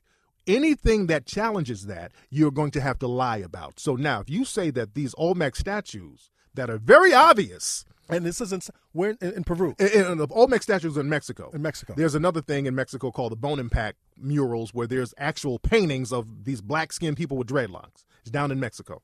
So if you acknowledge that and say, hey, these people could possibly, just say possibly, they could possibly be African, now you're chipping away at white supremacy. Because see, white supremacy says that African people did nothing. They were sitting around in That- West Africa. Our history started with slavery. It- we started with slavery. We were sitting around Africa, Mud huts. w- with, in mud huts with Scratching bones in our nuts. noses. We didn't have a wheel, no language, all that bullshit. I- I- exactly, exactly. So, if you accept that, you're chipping away at white supremacy, right. And they don't want to chip away at white supremacy. Okay. So so let's scale it back again. So you Yeah. see this, and you see this propaganda see this on, on the propaganda. History Channel. right. Where does that lead you? that led me to talking to my people online, my, my people who listen to my podcast. I said, I'm thinking about putting together a film about history. What year is this? Well, this was in uh, 2010. Okay. It's 2010. And no, it, before film, I was going to do a book. I said, I'm thinking about doing a book about history. The name of the book, I'm going to call it Secret Niggas. Mm. That was the name of the book. It, it, was might gonna not be- have sold that. It well. might not have sold. I thought Right. about it. I'm like, as people said that that might be a cool idea. I said, wait, wait. If I do a book about history, that might bore people. I'm going to do a film Yes. where it's just me talking about history, something that John Henry Clark did back in the 90s with Wesley Snipes. Wesley Snipes produced a, a documentary called A Great and Mighty Walk. Great film if you haven't seen I haven't it. seen it. Yeah, with John Henry Clark, he's just sitting there talking about his life, talking about history. So I was going to do that. And then we started a Kickstarter page. And I said, So you were "Look, early on the Kickstarter. I was early on Kickstarter. This was before a lot of people knew about it. And I told all of my Damn, listeners. you a hustler, man. Yeah. I said, I told my listeners on Ustream, I said, look, I want the men, if we can raise the men, if you can raise $20,000, I don't want nobody else but black men to donate to this thing, the first Hidden Colors. Y'all get $20,000 on Kickstarter, I'll put another 20000 in and we'll do a documentary. So we put the thing up. Brothers got like $26,000. Then I put another 20000 on it. And then we, well, I actually put more than that. But we did the first Hidden Colors. And what I did, instead of me just doing it, I got a bunch of people that I liked and respected. I got um, Francis Cress Welsing, who wrote Yeah. the ISIS papers. Yes. I got a whole bunch of other scholars that I liked. And again, I didn't know how the film was going to do. This is nobody's ever done anything like Hidden Colors before. A history film talking about hidden history of African people. Nobody's never really done that. So we put that out. We get it in select theaters. And I'm in the theater in LA, just like literally crossing my fingers, like, man, I hope this shit don't bore people because it was like two hours of people talking. of people talking. So And I'm like, documenting. man, I don't want to be embarrassed. I'm here. and I don't want people to be like, this nigga put this boring ass movie together.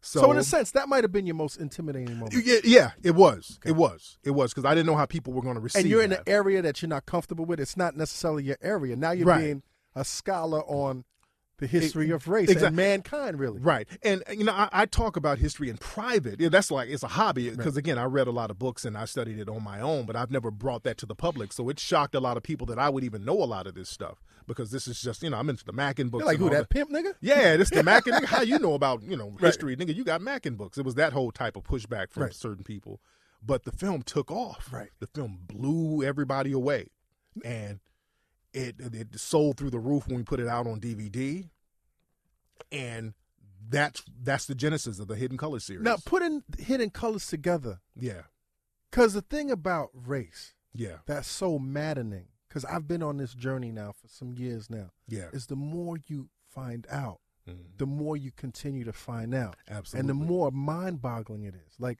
like like didn't it feel like you like this shit was not real Yeah, it was heavy. And what's interesting, a lot of stuff, man, is written in older books. I noticed that. If you want to get some real knowledge, get old books written like in the 1800s, because at that time, a lot of them, they would tell the truth about a lot of stuff because they knew black folks couldn't read. Or, or they made black people not read. so you're talking they- about american uh, books or- or, American, european and, books and- and American books. Now, European books also. That's another thing. A lot of our hip- information in history is written in other languages. Like a lot of stuff about the Moors, it's written in like German, and you got to go overseas and get some of those books. Like when we do did the research for Hidden Colors too, I had to go to a lot of museums in Italy, and they got all our shit in there, all our statues and paintings, and but all they know that. they know brothers are not going to They italy know brothers ain't going and if over they there go looking. to italy they trying to get the the the, the, the gucci they not trying to read Yeah, exactly, exactly. so let's let's start man like yeah. who were the moors Man, the Moors were black African men who went into Europe in the Middle Ages and they literally civilized Europe. what do you mean by civilized Civilized because at the time, Europe was going through a dark age. After the fall of Rome, I think around the 400, the year 400, Rome fell and then all of Europe basically collapsed economically. So people were struggling, starving, cannibalism was rampant. They kept getting all these plagues. Damn near half the population of Europe died off. People were just like living in filth out there. It was just, it was a bad time. So in 711, African men went over to Europe from the from North Africa. They went into Spain first, and they kicked off what we now know as the Renaissance era. But they brought in science, technology, um, medicine. They healed everybody. They created universities in Spain, and they really got Europe's weight up. And most historians know that that's attributed to the Moors. Now, what they do now is try to make the Moors not black. They'll say, well, the Moors were really Arab.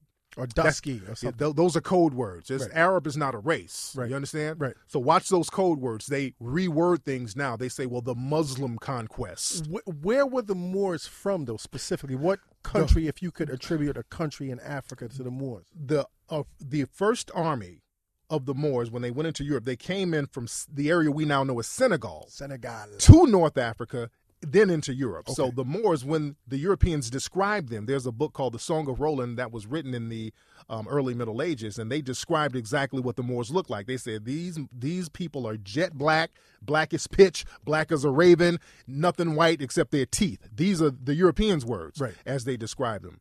So there are paintings out there that we put in the Hidden Colors movies. One painting in particular called "The Wild Men and the Moors." It was a painting that was done in the late 1300s, showing jet black men in castles fighting off Europeans who are trying to invade them Right. in Europe. So the Moors is not a question if they were black or not. They were definitely black. Moor actually means black. So these were African black men, and people will try to reword stuff now to try to throw you off the scent to make it seem like there was something else. So when the Moors entered Europe, Yes. what was the relationship like? Was it a was it a, a, a, a mutually beneficial relationship? What did the Moors have to gain Right. by civilizing Europe? what they did, they took over that territory. They took over. They the made it an territory. extension They, they of- made an extension of North Africa, basically. And they did they call do it it, violently? Did they invade? they didn't really have to do it too violently because they uh, a lot of people surrendered because that Moorish army came in and they were strong. They, they were they were very thorough, so it didn't have to be that violent. You know, Right. the- some people there was a pushback from the Spanish, but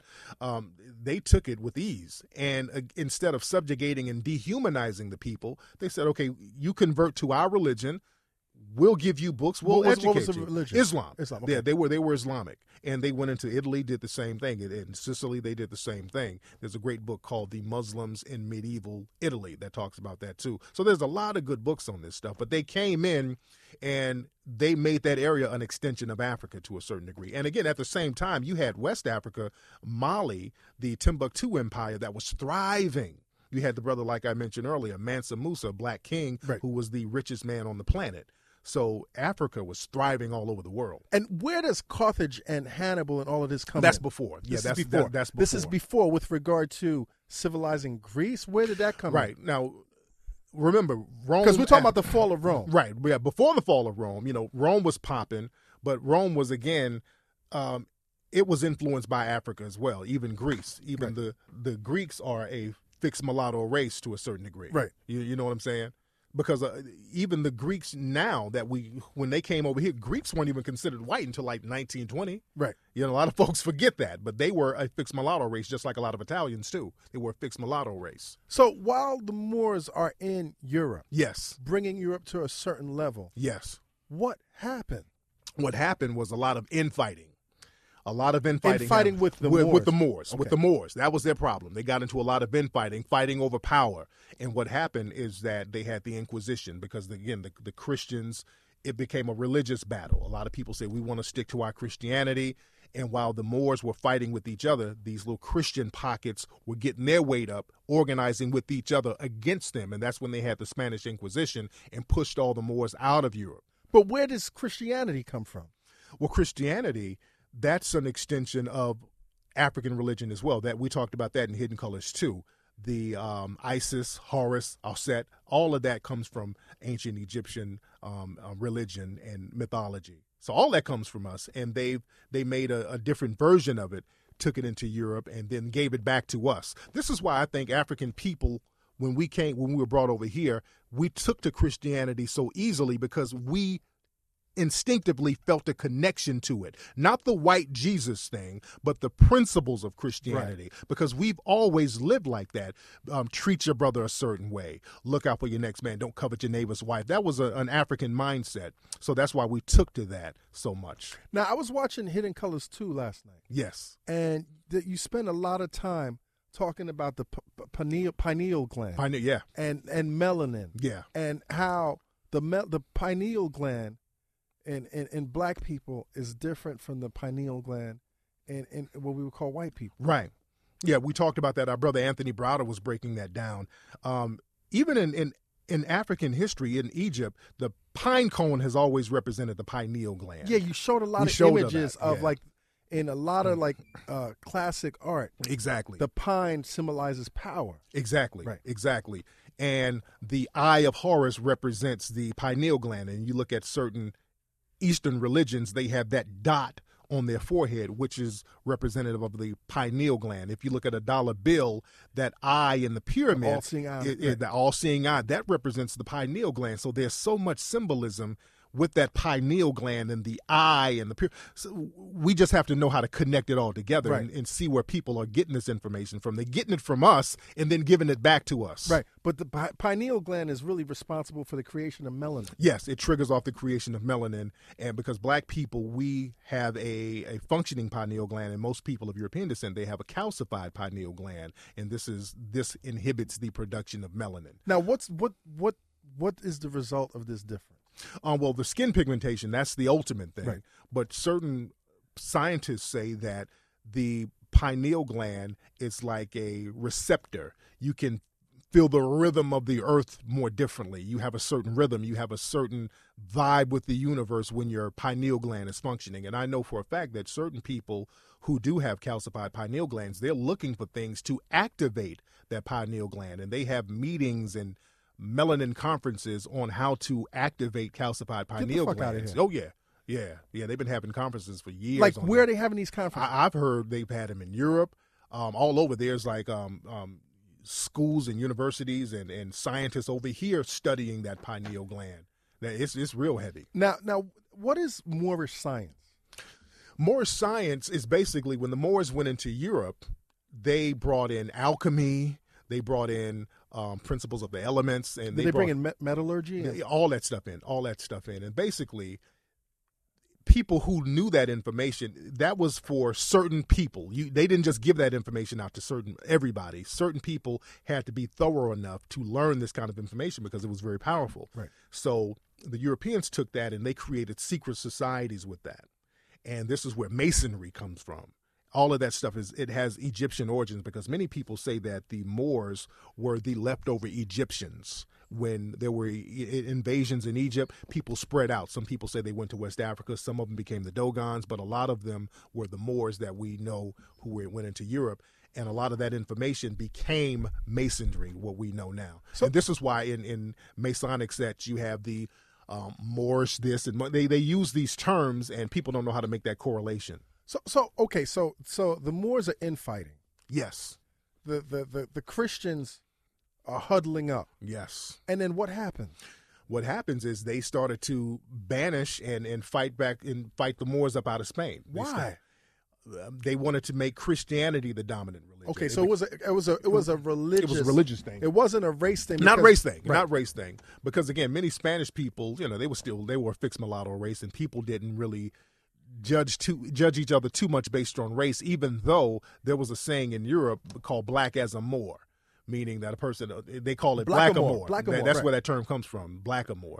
And Moor is a descriptive descriptive term. The Moors didn't call themselves Moor. That's another thing the Moors were described as Moors by the people who saw them.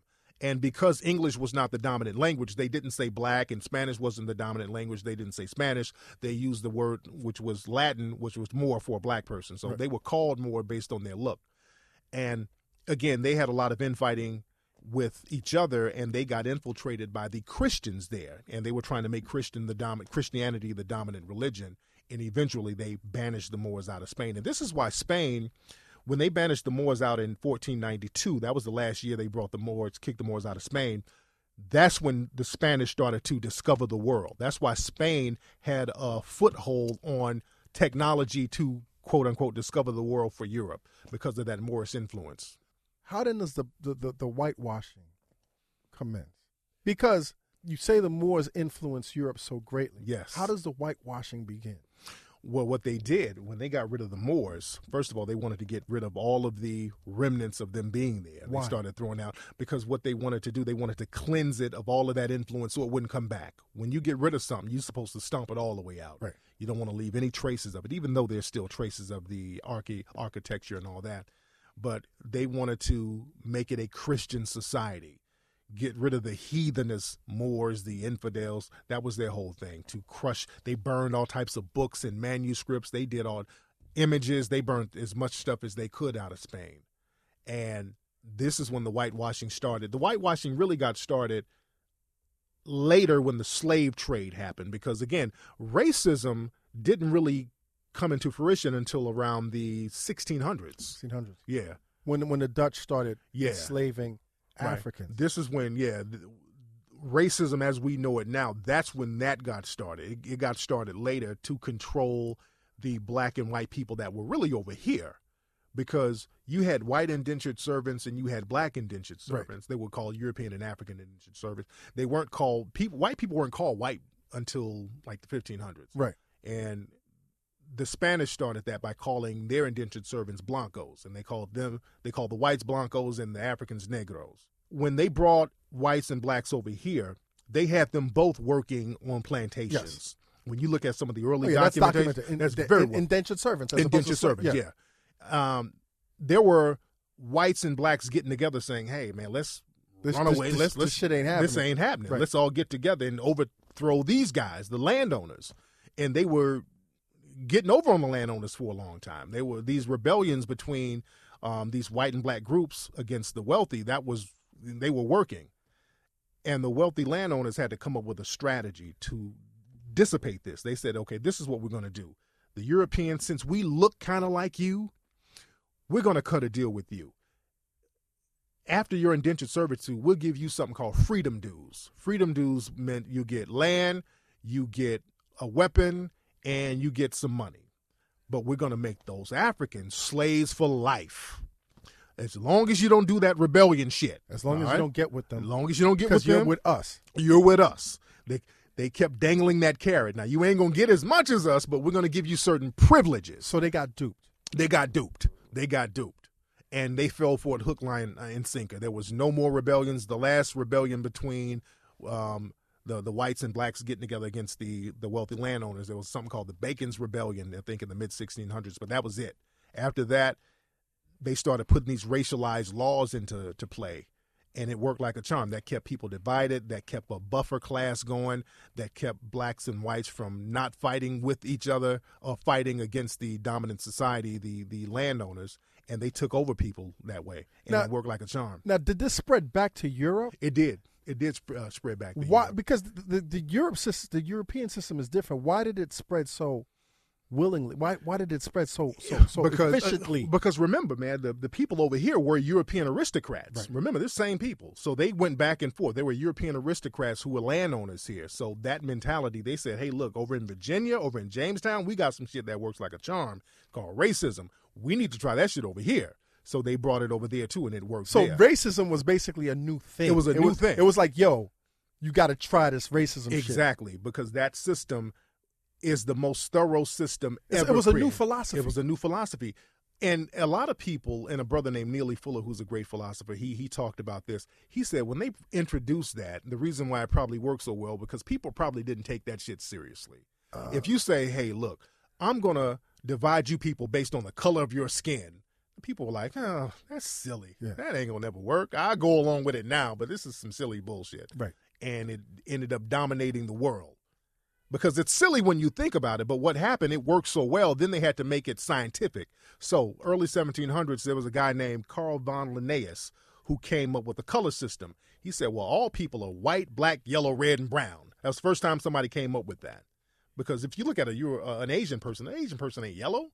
Yeah. Indians ain't really red. Yeah, and we not black. We ain't black. Right. Exactly. Some So- of us are. Yeah. But if- you know. but but but again, that was- it was just a, a color system made up by one dude. Right. Later on down the line, there was another guy named Blumenbach who came up with the word Caucasian because the word Caucasian is new. A lot of folks don't know that. Didn't nobody called themselves a Caucasian back in antiquity. The Caucasian, the word Caucasian was created in 1795 by one dude, Blumenbach. He said, "Well, look, there's Negro, Mongol, Mongoloid, and Caucasian, and the Caucasians are the best." Mm.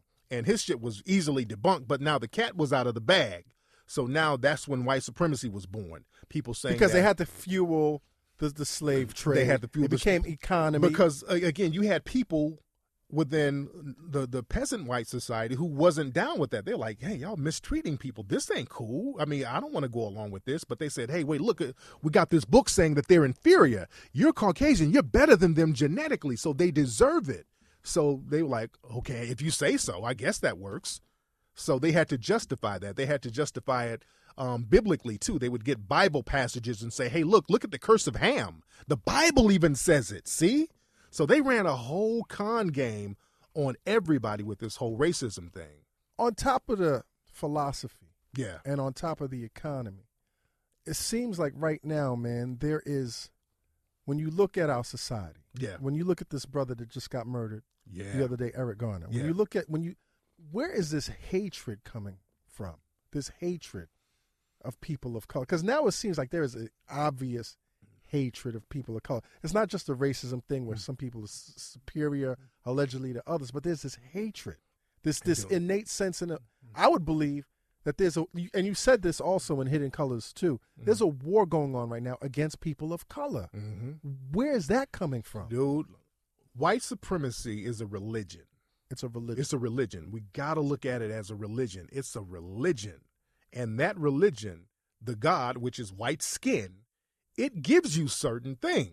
It delivers. It ain't like these other gods. You pray and pray, you don't it get nothing. gives it to you i- It- immediately. It gives you stuff. So Right. this God works Right. for those who are able to worship this God. So and they- access it also because I think one of the things you know over the past couple of years that that that Pete probably has gone through is like to Pete he's like what the fuck is white privilege I'm white what is white privilege Mm, Yeah, well, I mean, uh, you know, until Torre brought it up to me yeah. Uh, a couple of years ago, you know, I really didn't understand what he meant, but I found out, yes, I do have white privilege, but I was never really accessing it. right. you know, or maybe I wasn't aware that I because was. it's natural. Because a, a lot of times you, it's. I was over in Thailand for a- as an example, and I was over there visiting, and I was in a store, and normally when I'm in stores, instinctively I walk slow. I just walk slow because I'm like I know a motherfucker watching. I don't, you know, I don't- and I'm walking slow in Thailand at this store.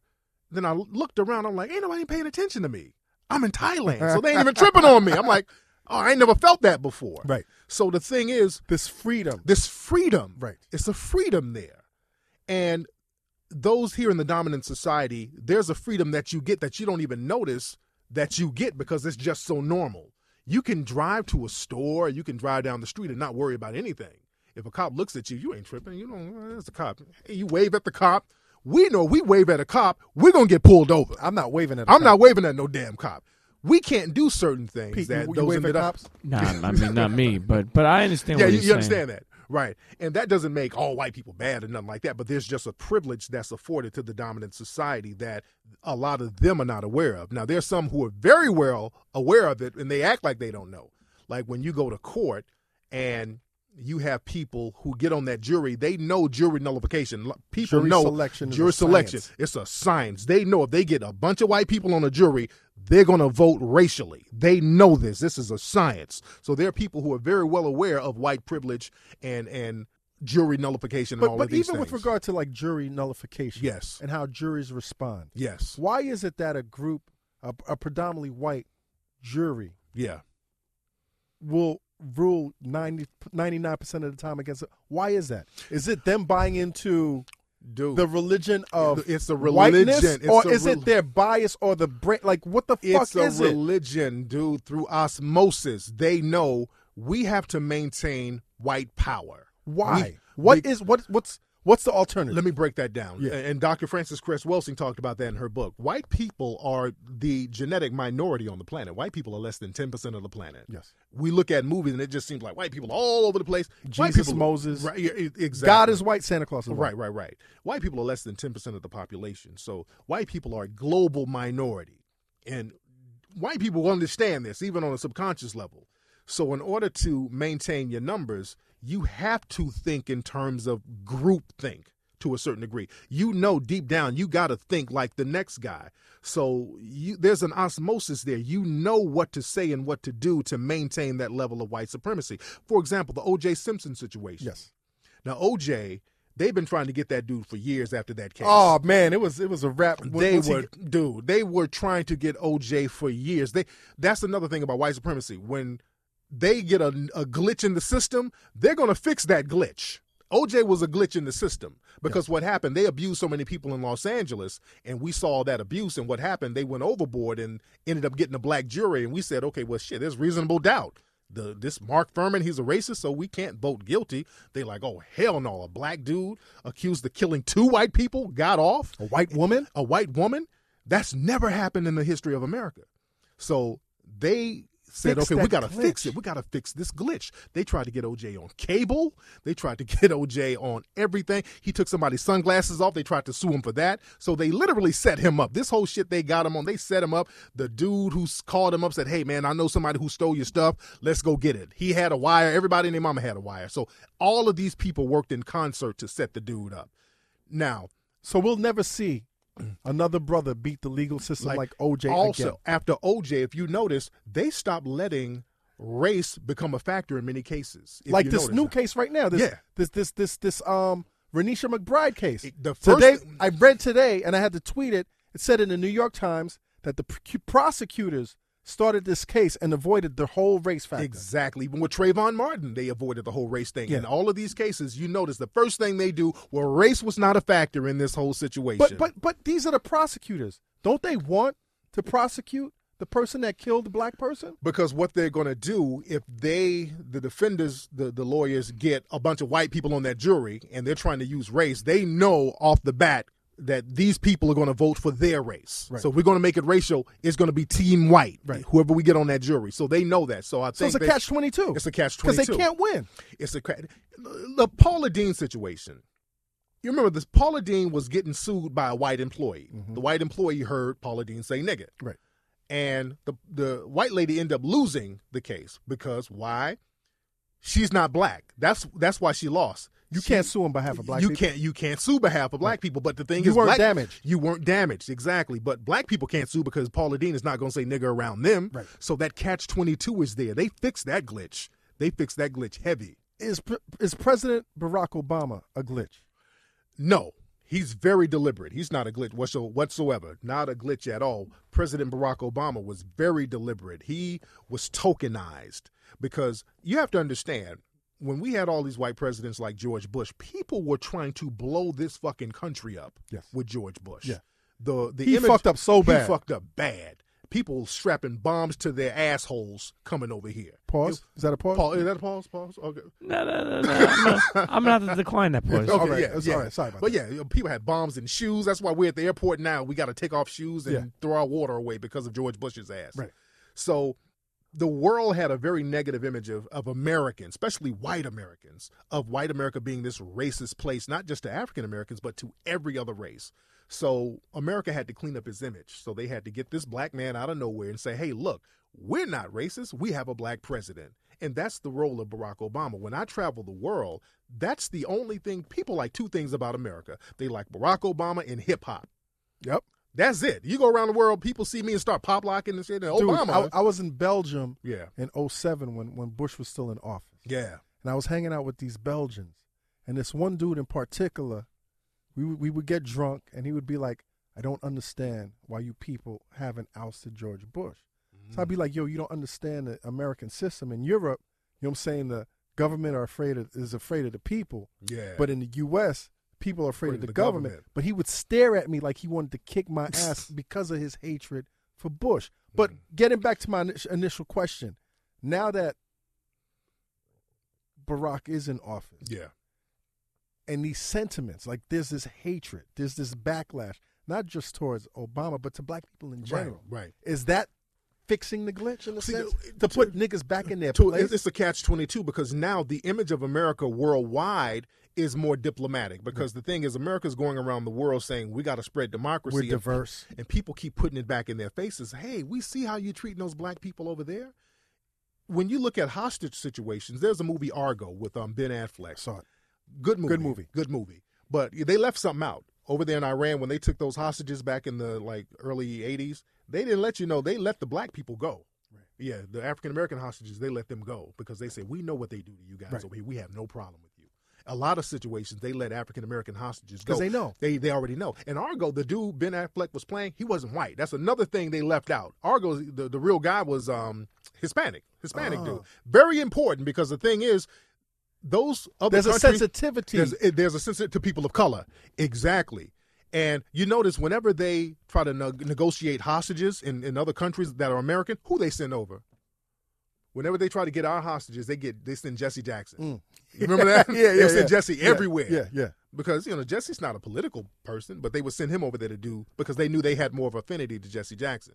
you, you know, it's 2014. Yeah. We're supposed to be so sophisticated. We got Yeah. the iPhones, we got the internet, we got all this information. But the, the, the information that you show in Hidden Colors, Yes. the series, is virtually unknown. Yeah, it is. It's unknown. I send my kids to one of the top schools in the city. And when I talk to their history teachers about, I really want you to teach my kids about the history of Africa, they look at me with this blank face. Mm. So the shit seems so overwhelmingly like like like powerless, like to change this system.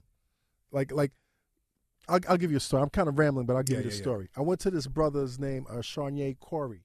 He Mm. has this uh, store in Brooklyn called Leisure Life. okay. So I'm sitting in this shop, and there's this desert boot that looks so fly. He's got this desert boot in his shop, and I'm like, oh, that's Clark's. That's the Clark desert boot. He's like, no, it's the Veli. The Veli is the shoe that originated from Namibia, um, and it's from this this antelope type cr- be- creature. The skin is from this antelope type creature. I think they call it a Veli, and that's why they call the shoe a Veli. Hmm. It, it originated in Namibia. Now, when Clark's from England went to Namibia and saw the desert boot, he brought it back to Europe, and then hence Clark's, you know, the Oh, desert boot. yeah. And so when I go in stores now, when I go in stores, right, you see Italian products, you see French products, you see Chinese products, Mm-hmm. you see Spanish, but there's no products that originated from Africa. Like how much other shit did they steal from Yeah. us? Even man, we talked about that in Hidden Colors One. Man, we talked about the uh, Italian clothes and Italian fashion, like alligator shoes. Ain't no damn alligators in Italy. there are no alligators in Italy. Right. Mm. I Where ain't they, never where they seen get the alligator? People never put that correlation together because the Moors were bringing all of these animals in from from Africa. Right. So that's where they got all those fashion senses Hence from. Maury. Maury Gators, exactly. get we the talked- fuck outta yeah, here. Maury, Ga- Maury is a play on the word Moorish. There was a dude, man, going back to the Moors. So and- Maury was not an Italian dude. no, no, Morris is Moorish. That's what that stands for. I don't know any guy named Maury. There- he- that was Italian, and the only Maury I know was in Goodfellas, and he got whacked Yeah. he wouldn't shut the fuck up. exactly. So But, what what else are, are, but, are you on know- the shelves man, that are- are from our from our culture? man, there's so much stuff. The whole fashion sense basically started in Europe. It was a black dude who was a Moor named um, Ziriab. It was a black man in the Middle Ages named Ziriab who literally started fashion sense in Europe. Right. He taught people how to cut their hair and style their hair a certain way. He taught people how to wear garments for the season. His name is Ziriab. That means black bird, but this guy was a singer. He was a celebrity in, in Europe and jet black dude. And history books don't ever talk about this brother, man. So this is why it's important for us to tell our history because we got the resources. We got to stop depending on others to tell our story because again, if you're trying to maintain your religion of white supremacy, why would you tell it? Right. So it's up to us to do that. You know, I'm glad you said that, man. That that that that that white supremacist racism is a religion Mhm. because it makes a lot more sense. I, I- I read a lot of Tim Wise, Yeah. and he says that that white supremacist religion, I mean, white supremacy is a mental state. It's a mental illness. Mm. But what you're saying is more on point because it's harder to change somebody's religion Exactly. than anything else. Exactly. Exactly. Because I can you can sit up with a person and again, a lot of white people know all the stuff that that's in hidden Do colors. they, know really know a it lot- though? Because Dude. Oh. they, but it's the same education system. Yeah. A lot of them uh, look, when I go to these museums and all of this stuff again, they know what they have in their museums. They know what they have in their books. I've But talked- the average kid in America, average white kid in America, does a not. lot know. of yeah, a lot of uh, but they're there's some who following do. this religion blindly. Right. E- Exactly. They they because they want to believe black inferiority. They Right. want to believe that. They want to believe that well blacks just don't work hard enough. They want to believe that blacks don't have family values. And if This they're is- excelling, they're only excelling in sports and entertainment. Exactly. And if a black person gets in a high position, well, that's because of affirmative action. Right. But we know that affirmative action it benefits more white women than anybody. So when you call that out, and again, I've had many debates with white supremacists. They run and they duck and dodge because they will not admit the truth. That's another thing. They won't just sit up and say, "Okay, look, you Africans did this and you did that," because that's going to challenge their belief. So they'll run. and the they'll- worst thing you can do is challenge somebody's religious belief because Ab- absolutely, people that's what that's people kill each other for that. absolutely. So so what do we do, Tariq? Like I didn't I didn't see Hidden Colors three. T- tell us about Hidden Yeah, Colors. Hidden 3. Colors Three. We focused a lot on racism in America. Right. We really get down with racism. racism because the in prior two was like global. Right, Right. right, We talk about racism in America. We talk about a lot of black inventions in America that were taken from us. There's What a are some of lot the of inventions, stuff, man. other than the toilet bowl? yeah, we talk, uh, Paul Mooney talked about that.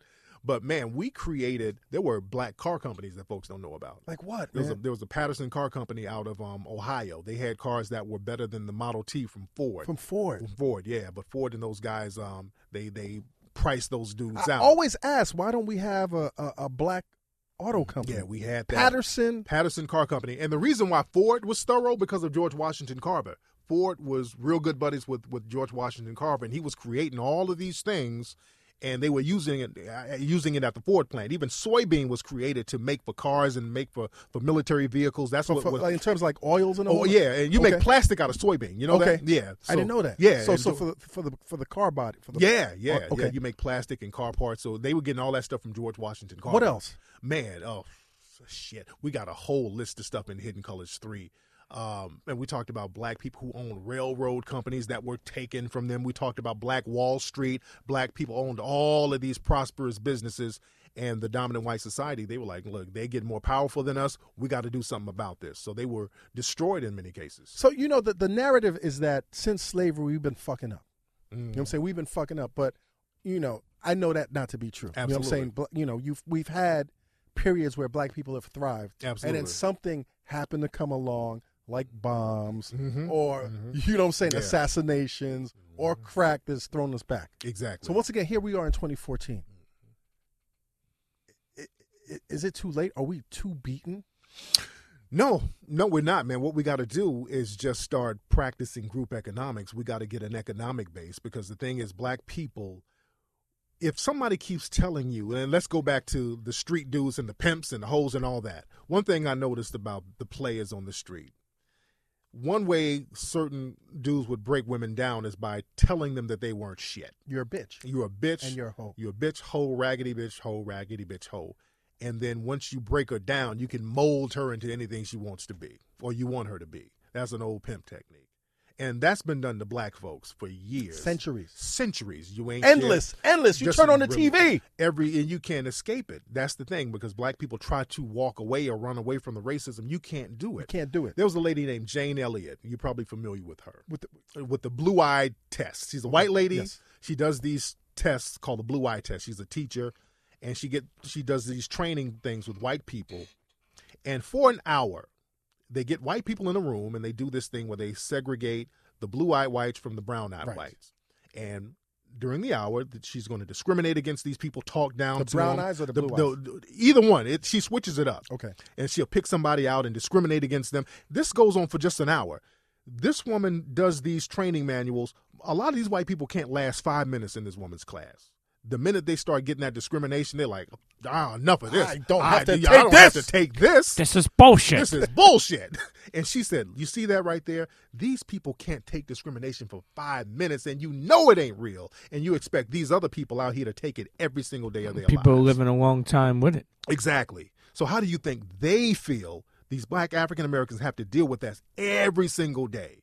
So that's a, that's a very profound thing to understand, but we can get over it. We have to understand their religion, and they're not going to change their religion anytime soon. Not and at all. Let's just worry about us protecting ourselves from that. But how do we do that when we've already been conditioned, even the most successful of us? The The thing is, most successful of us. But- Mm. like the Kanye's and whoever, even beyond entertainment, yeah, believe that the white man's ice is colder. Mm-hmm. and uh, again, that's that whole mentality. You got to stop thinking like a hoe, start thinking like a pimp your damn self, but not in a in a negative way as as far as hurting somebody, as far as taking control of your life. Right. We got to start controlling our own resources. We we become too dependent on the dominant society, and that weakened us. See, integration meant that black people only get to spend their money with white people. That's all integration meant. After the '60s, nothing really changed for black people. If you look It at got it, worse. It got worse after the economically, sys- ac- absolutely. economically in terms of like career and educational. So I got this theory, and I, I don't want to subscribe to it, but I do believe that there's a major faction of integration that that that threw black people back, and that segregation was almost in a sense better for us because we were more self sufficient. Wait, it, that's true to a certain degree. Now, segregation in the sense of being hung for stepping out of your And boundaries, there. institutional segregation Right. was fucked up. Yeah, but as far as circulating our money, that's what we should have kept doing. We Right. gave up our economic base. And the thing is, the reason why we did that is because that whole, well, the white man's ice is colder. We want to get approval. There's something in us that makes us want to get approval from those in the dominant society. I was at Sylvia Soul Food two days ago. Mhm. Good food, by the way Yeah. Yes. the service was shitty. Mm. And me and my, my family, we, we're there and we're looking at the shitty service. It took them forever to seat us. And we're like, God damn, it took them forever to bring our drinks and our food and all that stuff. And I'm like, okay. But every time a white person came in, black folks would run out from the kitchen. They ran to roll the red They carpet out. accommodated their white. They asses. accommodated them like it was nothing. right. And I'm like, there, it's not that they're incapable of giving good service. They just see themselves and us through the eyes of the dominant society, which is less than. So that's a very bad habit that we get into. So when we see white people or people in the dominant society, we get on our P's and Q's. We give them and we treat them in a superior manner because we look at ourselves differently. That's why I go into history to teach black folks this is who you really are, not what they told you you were. I'll tell you, how much of an impact do you think that now, ha- say, households are, you know, teaching not to be racist? Like, meaning, like, you know, like where, where, you, like, for instance, somebody like me who's growing up a, a daughter. You know, when I grew up, there was some, you know, racist. I had an uncle that felt a certain way, or Yeah. you know, but I'm not like that to my daughter. And uh, I'm not saying she's not going to see anything else in the world, Right. how much of an impact do you think because i do think that there's a lot of households now where it's taught you know to you know To be col- colorblind. well not to be colorblind just to be more be more open don't be like you know don't like not to be racist. Like Are you you, know, you saying in white households is, this is tough? particularly I guess Yeah. in white white households, and and more and more so, just you know, how much of an impact you think that it would it would be that people aren't teaching that? Because I think that when you know you see people who grew up, especially like I remember like in in in, the- in the Bensonhurst era, like you know where people grew up and like I don't mess with them or they're not allowed around there or this and, and it teaches the next generation to grow up and, and, and hate black people too. Right. Well, the thing is, unfortunately, look- look, all white people. We there's two type, two types of white people. There's non-white supremacists and white supremacists. And white supremacist doesn't mean a person with a skinhead swastika or a Klan ma- mask on or whatever. Those are white extremists. But a white supremacist is anybody who thinks that they're superior to black people, and directly or indirectly, they act on that because racism is an action. It's not a thought, it's an action. Racism is systematic, it affects the lives of people of color. And there is no black racism. When people say stuff like, well, racism goes both ways. I hate when they, when you when you when you call out something and they're like you're being a racist. No, I Yeah. don't control the Exactly. resources. I tell when people ask, say, well, racism goes both ways. And I'm I- sure you've been accused of being oh, a racist. dude, I'm like, okay, tell me any law that ever existed that benefits me and disenfranchises any white person. Affirmative action. and I'm going to tell you the white people that it, it the white women that it helps, the gay white males, the white people who claim one fifth Native American, all of these people. So let's not go there. There are no laws. There have never been a law in this country that has benefited blacks and disenfranchised whites at all. Racism is systematic, and that's a system that benefits those in the dominant white society and disenfranchises those who are considered black in America. But the thing is, when it comes to white supremacy, all white people don't have to be white supremacists for white supremacy to thrive because during Jim Crow, all white people were not anti-Negro and all that, but enough were Right. that that made it dangerous for black people. Even now, even though all white people are not racist or white supremacists, you got black women getting beat up by cops. Two brothers then got choked out up here in New York alone. I mean, this, we, we're seeing violent white supremacy come back in a in that Jim Crow style. Where is that form coming from? Why is it? that's coming back because it's it was always there. It was always there. Remember this, Reg. During the 60s, most people didn't want to give up the privileges that they had in the dominant white society. Some of them said, "Oh, it's wrong doing that to black folks," but they didn't want to give that up. Nobody ever in America who's classified as white or no groups of white people ever said, "You know what? Let's stop all of this white supremacy. This is wrong." That never ever happened. Even during slavery, it didn't happen. The Civil War was not fought to end slavery, and we talked about that in Hidden Colors One. Right. It was about states' rights. They were trying to expand slavery, Right. and in order to stop the South from getting too powerful, Lincoln said, "Okay, I'm They- going to they free put, the they- slaves." They, they put Lincoln in a corner where he had to, he yeah, had to act he, on he that. had to act on it. He said, "Okay, I'll free the slaves Right. if y'all join us." And blacks who were working in the South or fighting for the South turned on the South, and this is why black people have been getting sabotaged by Southerners to this very day. They never got over that. Mm. That's why all those lynchings and all that stuff happened. The Southerners never forgot that. So we have to understand the dominant white society. They've never said, "Okay, let's as a group stop." Practicing white supremacy and putting these people in this Motherfuckers never loved us. yeah. You think- That's just a, a cold reality. Right.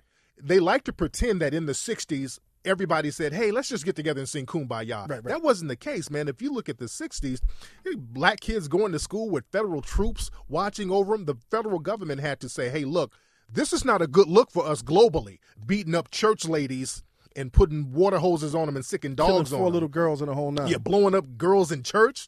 That didn't look good around the world. The whole global community was looking at the U.S. so you're like, fucking up our money in a sense, yeah, yeah. basically. You're fucking up our money with these images because that shit was going worldwide. And you had brothers like Malcolm X about to go to the UN. That's why that brother got off, Yeah. by the way. When he started, he was cool when he was like, you know, going talking about the When- Nation of when he was Islam and hot. all. Yeah. But the minute he started talking about, hey, you know what? I'm about to invite some white folks in my organization and I'm going to the UN, that's when they got rid of Malcolm.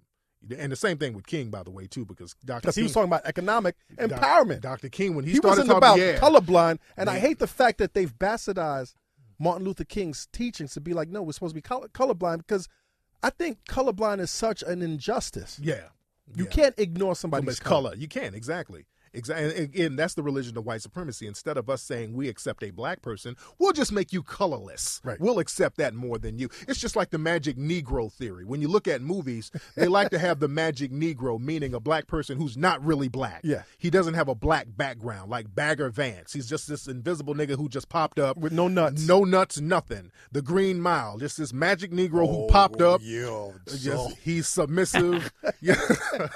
they love the magic Negro because he's a black guy who's not really black. He's not bringing He's for the that- white cause. right? He's not bringing the black culture with him, Right. That whole thing. So once again, man, th- I agree with you wholeheartedly. yes, The battlefield right now is economic empowerment. yes, it is. and it might not be you who has the answers. Mm-hmm. I mean, I always, I mean, recently I've been thinking about, you know, we got to pull some economists in this, Yeah, you know, because people is too busy waiting for the next black leader. I'm not waiting. for we the don't next- need that no more. We don't I- need that yeah, anymore. We, that, we, all we all we'll do is just get. They'll just pay some black folks to turn on him and, and get him shot too. right. we need leadership that cannot be assassinated, leadership that cannot be marginalized in the media. We need a code of conduct. And they're already economists. You got brothers like Dr. Claude Anderson, who has great books, Black Labor, White Wealth, Powernomics, great books on what black people need to do economically to protect ourselves. And a lot of our issues, especially with these police beatings and the gentrification and all this stuff, it goes back to economics. It If- all goes back to go, economics. always goes back to economics because look, if we had an economic base, we could get politicians and police commissioners out of office. exactly. You, you dig? We we don't have to sit up and just demand and march Because that the some- picketing and the and the petitions and, and all of that's bullshit right now. Exactly. Th- There's a reason why you don't see them choking out no Asian dudes. The Asian cats, even though they're a small group in America, they own all types of banks. Their financial, They, they, their, their, fin- their economic fist is they- strong. they don't fuck around with their money. I heard a story years ago that never left me. I was talking to an older Jewish cat. Yeah. and he was sharing with me the, the, the American, the New York Jewish plight in the 50s.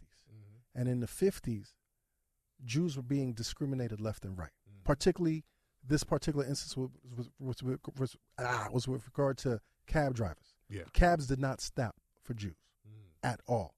So eventually, what they did, from what I understand, is they started to convene and say, listen, every time a cab doesn't stop, we complain to the TLC, um, and that's a, that's that's a fine.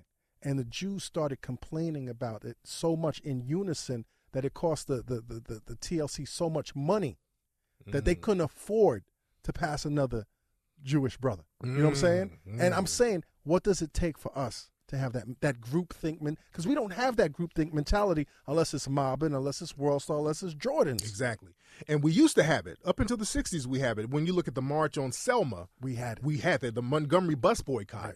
See, people make it seem like the singing and the marching got them on their P's and Q's. No, no, no. It was the economic stranglehold they put out there Yeah. on the people in Montgomery because black folks started carpooling. Black folks said, we ain't riding that bus. So that disrupted the whole economic order of Montgomery. They had to shut, lay off bus drivers. Then they had to shut down factories because people weren't getting to work. That messed up the tax bracket out there. So they messed up the economy. all about the It's dollar. all about the dollar, man. It's all about the So dollar. why the fuck are we still going to Miami? Why have we not boycotted Florida? Because the thing is, they tell black people instead of worry, don't worry about group economics. It's all about you. They teach black people individualism. That's what Chuck D said. It went from we to me. Yeah, yeah. They they do that with black folks at a young age in high school. You're the star player. You're gonna be the next You're Jordan. different. You're different, dude. You're gonna be the next rapper. You're gonna be the next Jay. It's all about you. It teaches us narcissism. That they're going to tokenize us. We're going to get one special black person. We're going to give you all types of goodies. So we stand in line waiting on those goodies. And that's the problem. So Tariq, man, this this this this can be solved. This can be fixed. It can be fixed. Man, we can fix this thing in a couple of years. All we got to do is circulate our money with each other. That's it. We got to practice group economics. Support circu- black businesses. su- support black businesses. Not be on that nigga shit when it comes to black businesses. Because the thing is, a lot of times we don't start black businesses because black customers start acting funny style. Right. Because they start saying, "Okay, this is a black business. I'm gonna need that hookup. Let me get it. Um, let me get them shoes for free, bruh. Yeah, yeah. Oh, you ain't down. We got to cut that mentality out. That's too. another reason why I stopped practicing law. Because after a while, it was like I'm working with you. I'm giving you these breaks, and right when you blowing about to go platinum, you're going across the street to the white lawyer. Yeah, exactly. I couldn't take that no more. That shit Yeah. used to break my heart. Exactly. We got to cut that mentality out. we got to cut that mentality out and, and just keep practicing money, uh, group economics with each other and build our weight up. And and the thing is, and I think Dame talked about that to a certain degree, how you know they kind of split them up with Jay and the whole shebang, and that happens all the time. Right. When they see a group of black folks really getting it in, they'll come in and infiltrate that. Yeah, so we got to huddle up against that. We got to huddle up against that. Just like with the Hidden Colors series, I get all types of distribution options and offers, but I'm keeping this thing as 100% Yes. independent, and I Yes. like it that way. How good is this thing doing for you, it's man? great, man. It's the, the number one documentary in the country. I'm not talking about black documentary, documentary, period. I don't want to get in your pocket, Yeah. but how are you using your economic power? Dude, I. Other, my- other than other than uh, one of the quotes that you read was "You've done more for Black America with this hit, these Hidden Color series than most people have done since Spike Lee's Malcolm X." Absolutely. The Hidden Color series, man, they teach this stuff in schools, Hmm. universities, all over them. Black bookstores are thanking me for bringing business back to them now Hmm. because people are getting the movies at their, their establishments and they're reading books from the authors and they're trying to get deeper. So that resurgence is happening right now. People are talking about these issues in schools and it's just really bringing that dialogue back. And and and with with the economic power that you have right now, Yes. give us an example of what you're doing. Oh man, I'm I'm I, I donate a lot of money to everybody. I'm always helping out new brothers and sisters coming up with new projects and also Combat Jack Show. Yes, indeed. Yes, indeed. I was about to say that. yes, indeed. But yeah, I, I, I got a clothing. I'm doing my clothing business, and I, I just got all types of businesses going on. I have all types of people em- employed who work for me, so I feed a lot of people directly from my my endeavors, Nice. and and I, and I I encourage that with them too. You don't have your own shoes. Uh, I do. You, yeah, oh, you do, Yeah, right? yeah. Because Yes, I do. I'm a I sing- seen that uh, on your website. Yes, indeed. I got those too. What what are the shoes called, man? The flex step boots. I got the flex step boots. Okay. I'm gonna send you guys some. All right, thank yes, you, man. Indeed. Yes, But indeed. what else are you working on? man? I could sit here and talk to you for hours, man. Yes, but indeed. I got some. I, I'm actually, man. Um, the network's always calling me. I'm working on a relationship show. Okay. Yeah, uh, they've been trying to give me a relationship show for a long time. Th- You know, with with TV now, they got a, a deal now. You know how in the music industry they got the 360 deals Yes. where they get a piece of everything you do. Right. They're doing that with reality shows now. Yeah, I- you know it's funny, man. Even though I don't practice law for the past year, last year I did a lot of reality TV deals, Okay. and it's amazing how they're like, "Yo, even though you got a business, once you come on our show, anything you create is ours." Nigga, dude, I done, they give me those kind, dude. That's why I haven't signed for a long Right. time because I I had to get all types of clauses in these contracts saying, okay, look, I already got this established. You can't get this, so that that's the reason why it's taking me so long to get the, something popping on TV like that because I can't give up all my stuff because I already got books and stuff established. They're trying to get everything you do Right. for the rest of your life. I'm saying if what they call it in Hollywood is the Bethany Frankel clause because Mm, this 'cause- chick yeah, from the the housewives, yeah, yeah, they call it the. she's Bethany got the Fra- skinny girl drink and the whole. Yeah, she made multi Crazy. crazy. She made crazy money, and they're like, "Look, we ain't gonna let that happen again." Oh, she's without the, she. yeah, They Yeah. fixing the glitch. They fixed that glitch. Right. They're like, "We made some nobody housewife that nobody knew, a media mogul. Yep. We ain't gonna let that happen again without Ah. us getting a piece." That's good to know. Yeah, man. yeah, So, heavy so, so, stuff. so, and then you, you tell us about your radio, your, your podcast. yeah, yeah, radio the, show. the Tariq Elite Radio Show. I do that every Wednesday. That's at tariqradio.com. Um, you guys can get the film Hidden Colors 3 and 1, 2, all of them at hiddencolorsfilm.com. And um, all, my Twitter at um, Tariq Nasheed.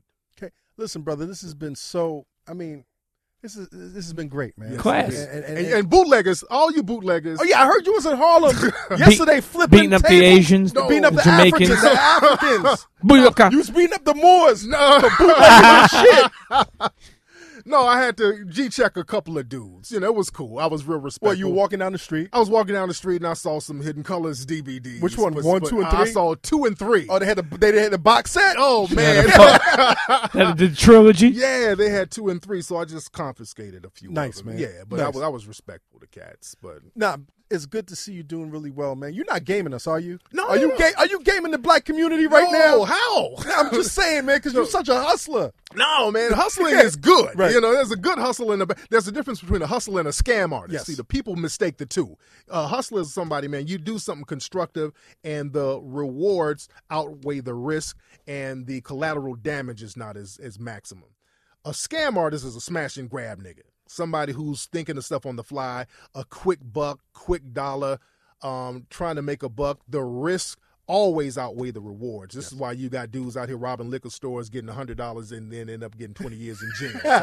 That's, that's scam. That's artist hustling shit. backwards, That's right? hustling backwards. Yeah, that's scam artist shit right there. Well, Tariq, man, once again, man, it- it's, it's been an honor talking to you, man. I Man, think this my is great. pleasure. I think our listeners will enjoy this. Pete, what do you think, man? With I all think this- it was great, with all man. this Morris, I didn't. I tell you one thing. It was like class. Morris it was knowledge class right for me. now. And and and and, and uh, you know, I know you speak a lot about you know um, race and, and and how important. it's important, man. And yeah, no, no, definitely. So so you know, you, this is gonna be a great episode because you were so into it, and uh, you know, you definitely knowledgeable, Tariq, man. And man, uh, much respect. no, man. I, I I learned a lot just just listening, man. And I know the listeners will too. Last thing, Tariq, I Yeah. got this theory Mhm. because I don't think anything is random. Mm. And I and while we're trying to figure this out, black and white, it just hit me recently, man. Like we all have a greater purpose. I think Mm-hmm. us being on this planet together is kind of like this test, yeah. and the test is we all have different attributes. Mhm. And once we combine our different attributes together, we'll have the mysteries of life solved. Absolutely. But right now, we're fucking up the test.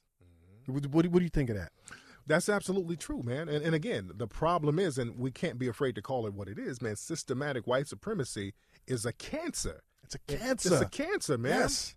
It's a cancer, and it's affecting all of us negatively. White and how does it how does it affect white people negatively? It affects white people negatively because number one, it creates um, a negative image of you, and people want to target you around the world. This is why America's money and resources goes into defense for the most part. You can't keep spending money on defense. The money's going to run out eventually. Yeah. What are you going to do then? Yeah. This is why they keep showing all these purge movies and all of these apocalypto type of movies because now you just can't go all your life fighting and defending yourself. How about trying to live in harmony and just create a system of justice to replace the system of white supremacy? Yeah, and I- that's and- all we want. And I inherently believe, man, what's fucked up is there's some brother in South Central. There's some brother in Detroit. There's some brother in Harlem that might have the cure for cancer. mm-hmm. That might have the cure for AIDS. That might have the the, the solution for like endless energy production. Mm. But because that brother does not have access, we're all fucking up. Absolutely. Absolutely. And and that's not justice. We got to replace the system of white supremacy with a system of justice. It's that simple. Well, thank you, sir. No and doubt. you know, you whenever you come to New York, man, just, even if we have a guest on, man, just come through. No doubt. Just come through, No man, doubt. and be get, be a guest host yes, on our indeed. show. Yes, indeed. Pete, Yo, d- d- this dude's one smooth motherfucker. I'll tell you that one. Yo, you went. I, wa- I like. I had questions I wanted to ask you about pussy, and like, and all of a sudden, like, you got me like, well, knowledgeable about race. I'm like, where the fuck did he go? Like, Yo. I was still waiting to ask you about like the trim, you know. But like, you know, like I said, We'll- definitely we can touch come. on that next time. No, no, Yeah, yeah, no, definitely. Listen, yeah. it was great, man, and and and and like I said, the internet's gonna love it, man. internets, you know what this is, man. Dream those dreams and then man up and live those dreams because life without dreams is black and white, and the universe flows in technicolor and surround sound, Blow, bitches. cheer. This episode of the Combat Jack Show was produced by Jonathan Mena, executive produced by A. King and Chris Morrow, and recorded in the Engine Room Audio Studio in downtown Manhattan. This is an official Loudspeakers Networks production.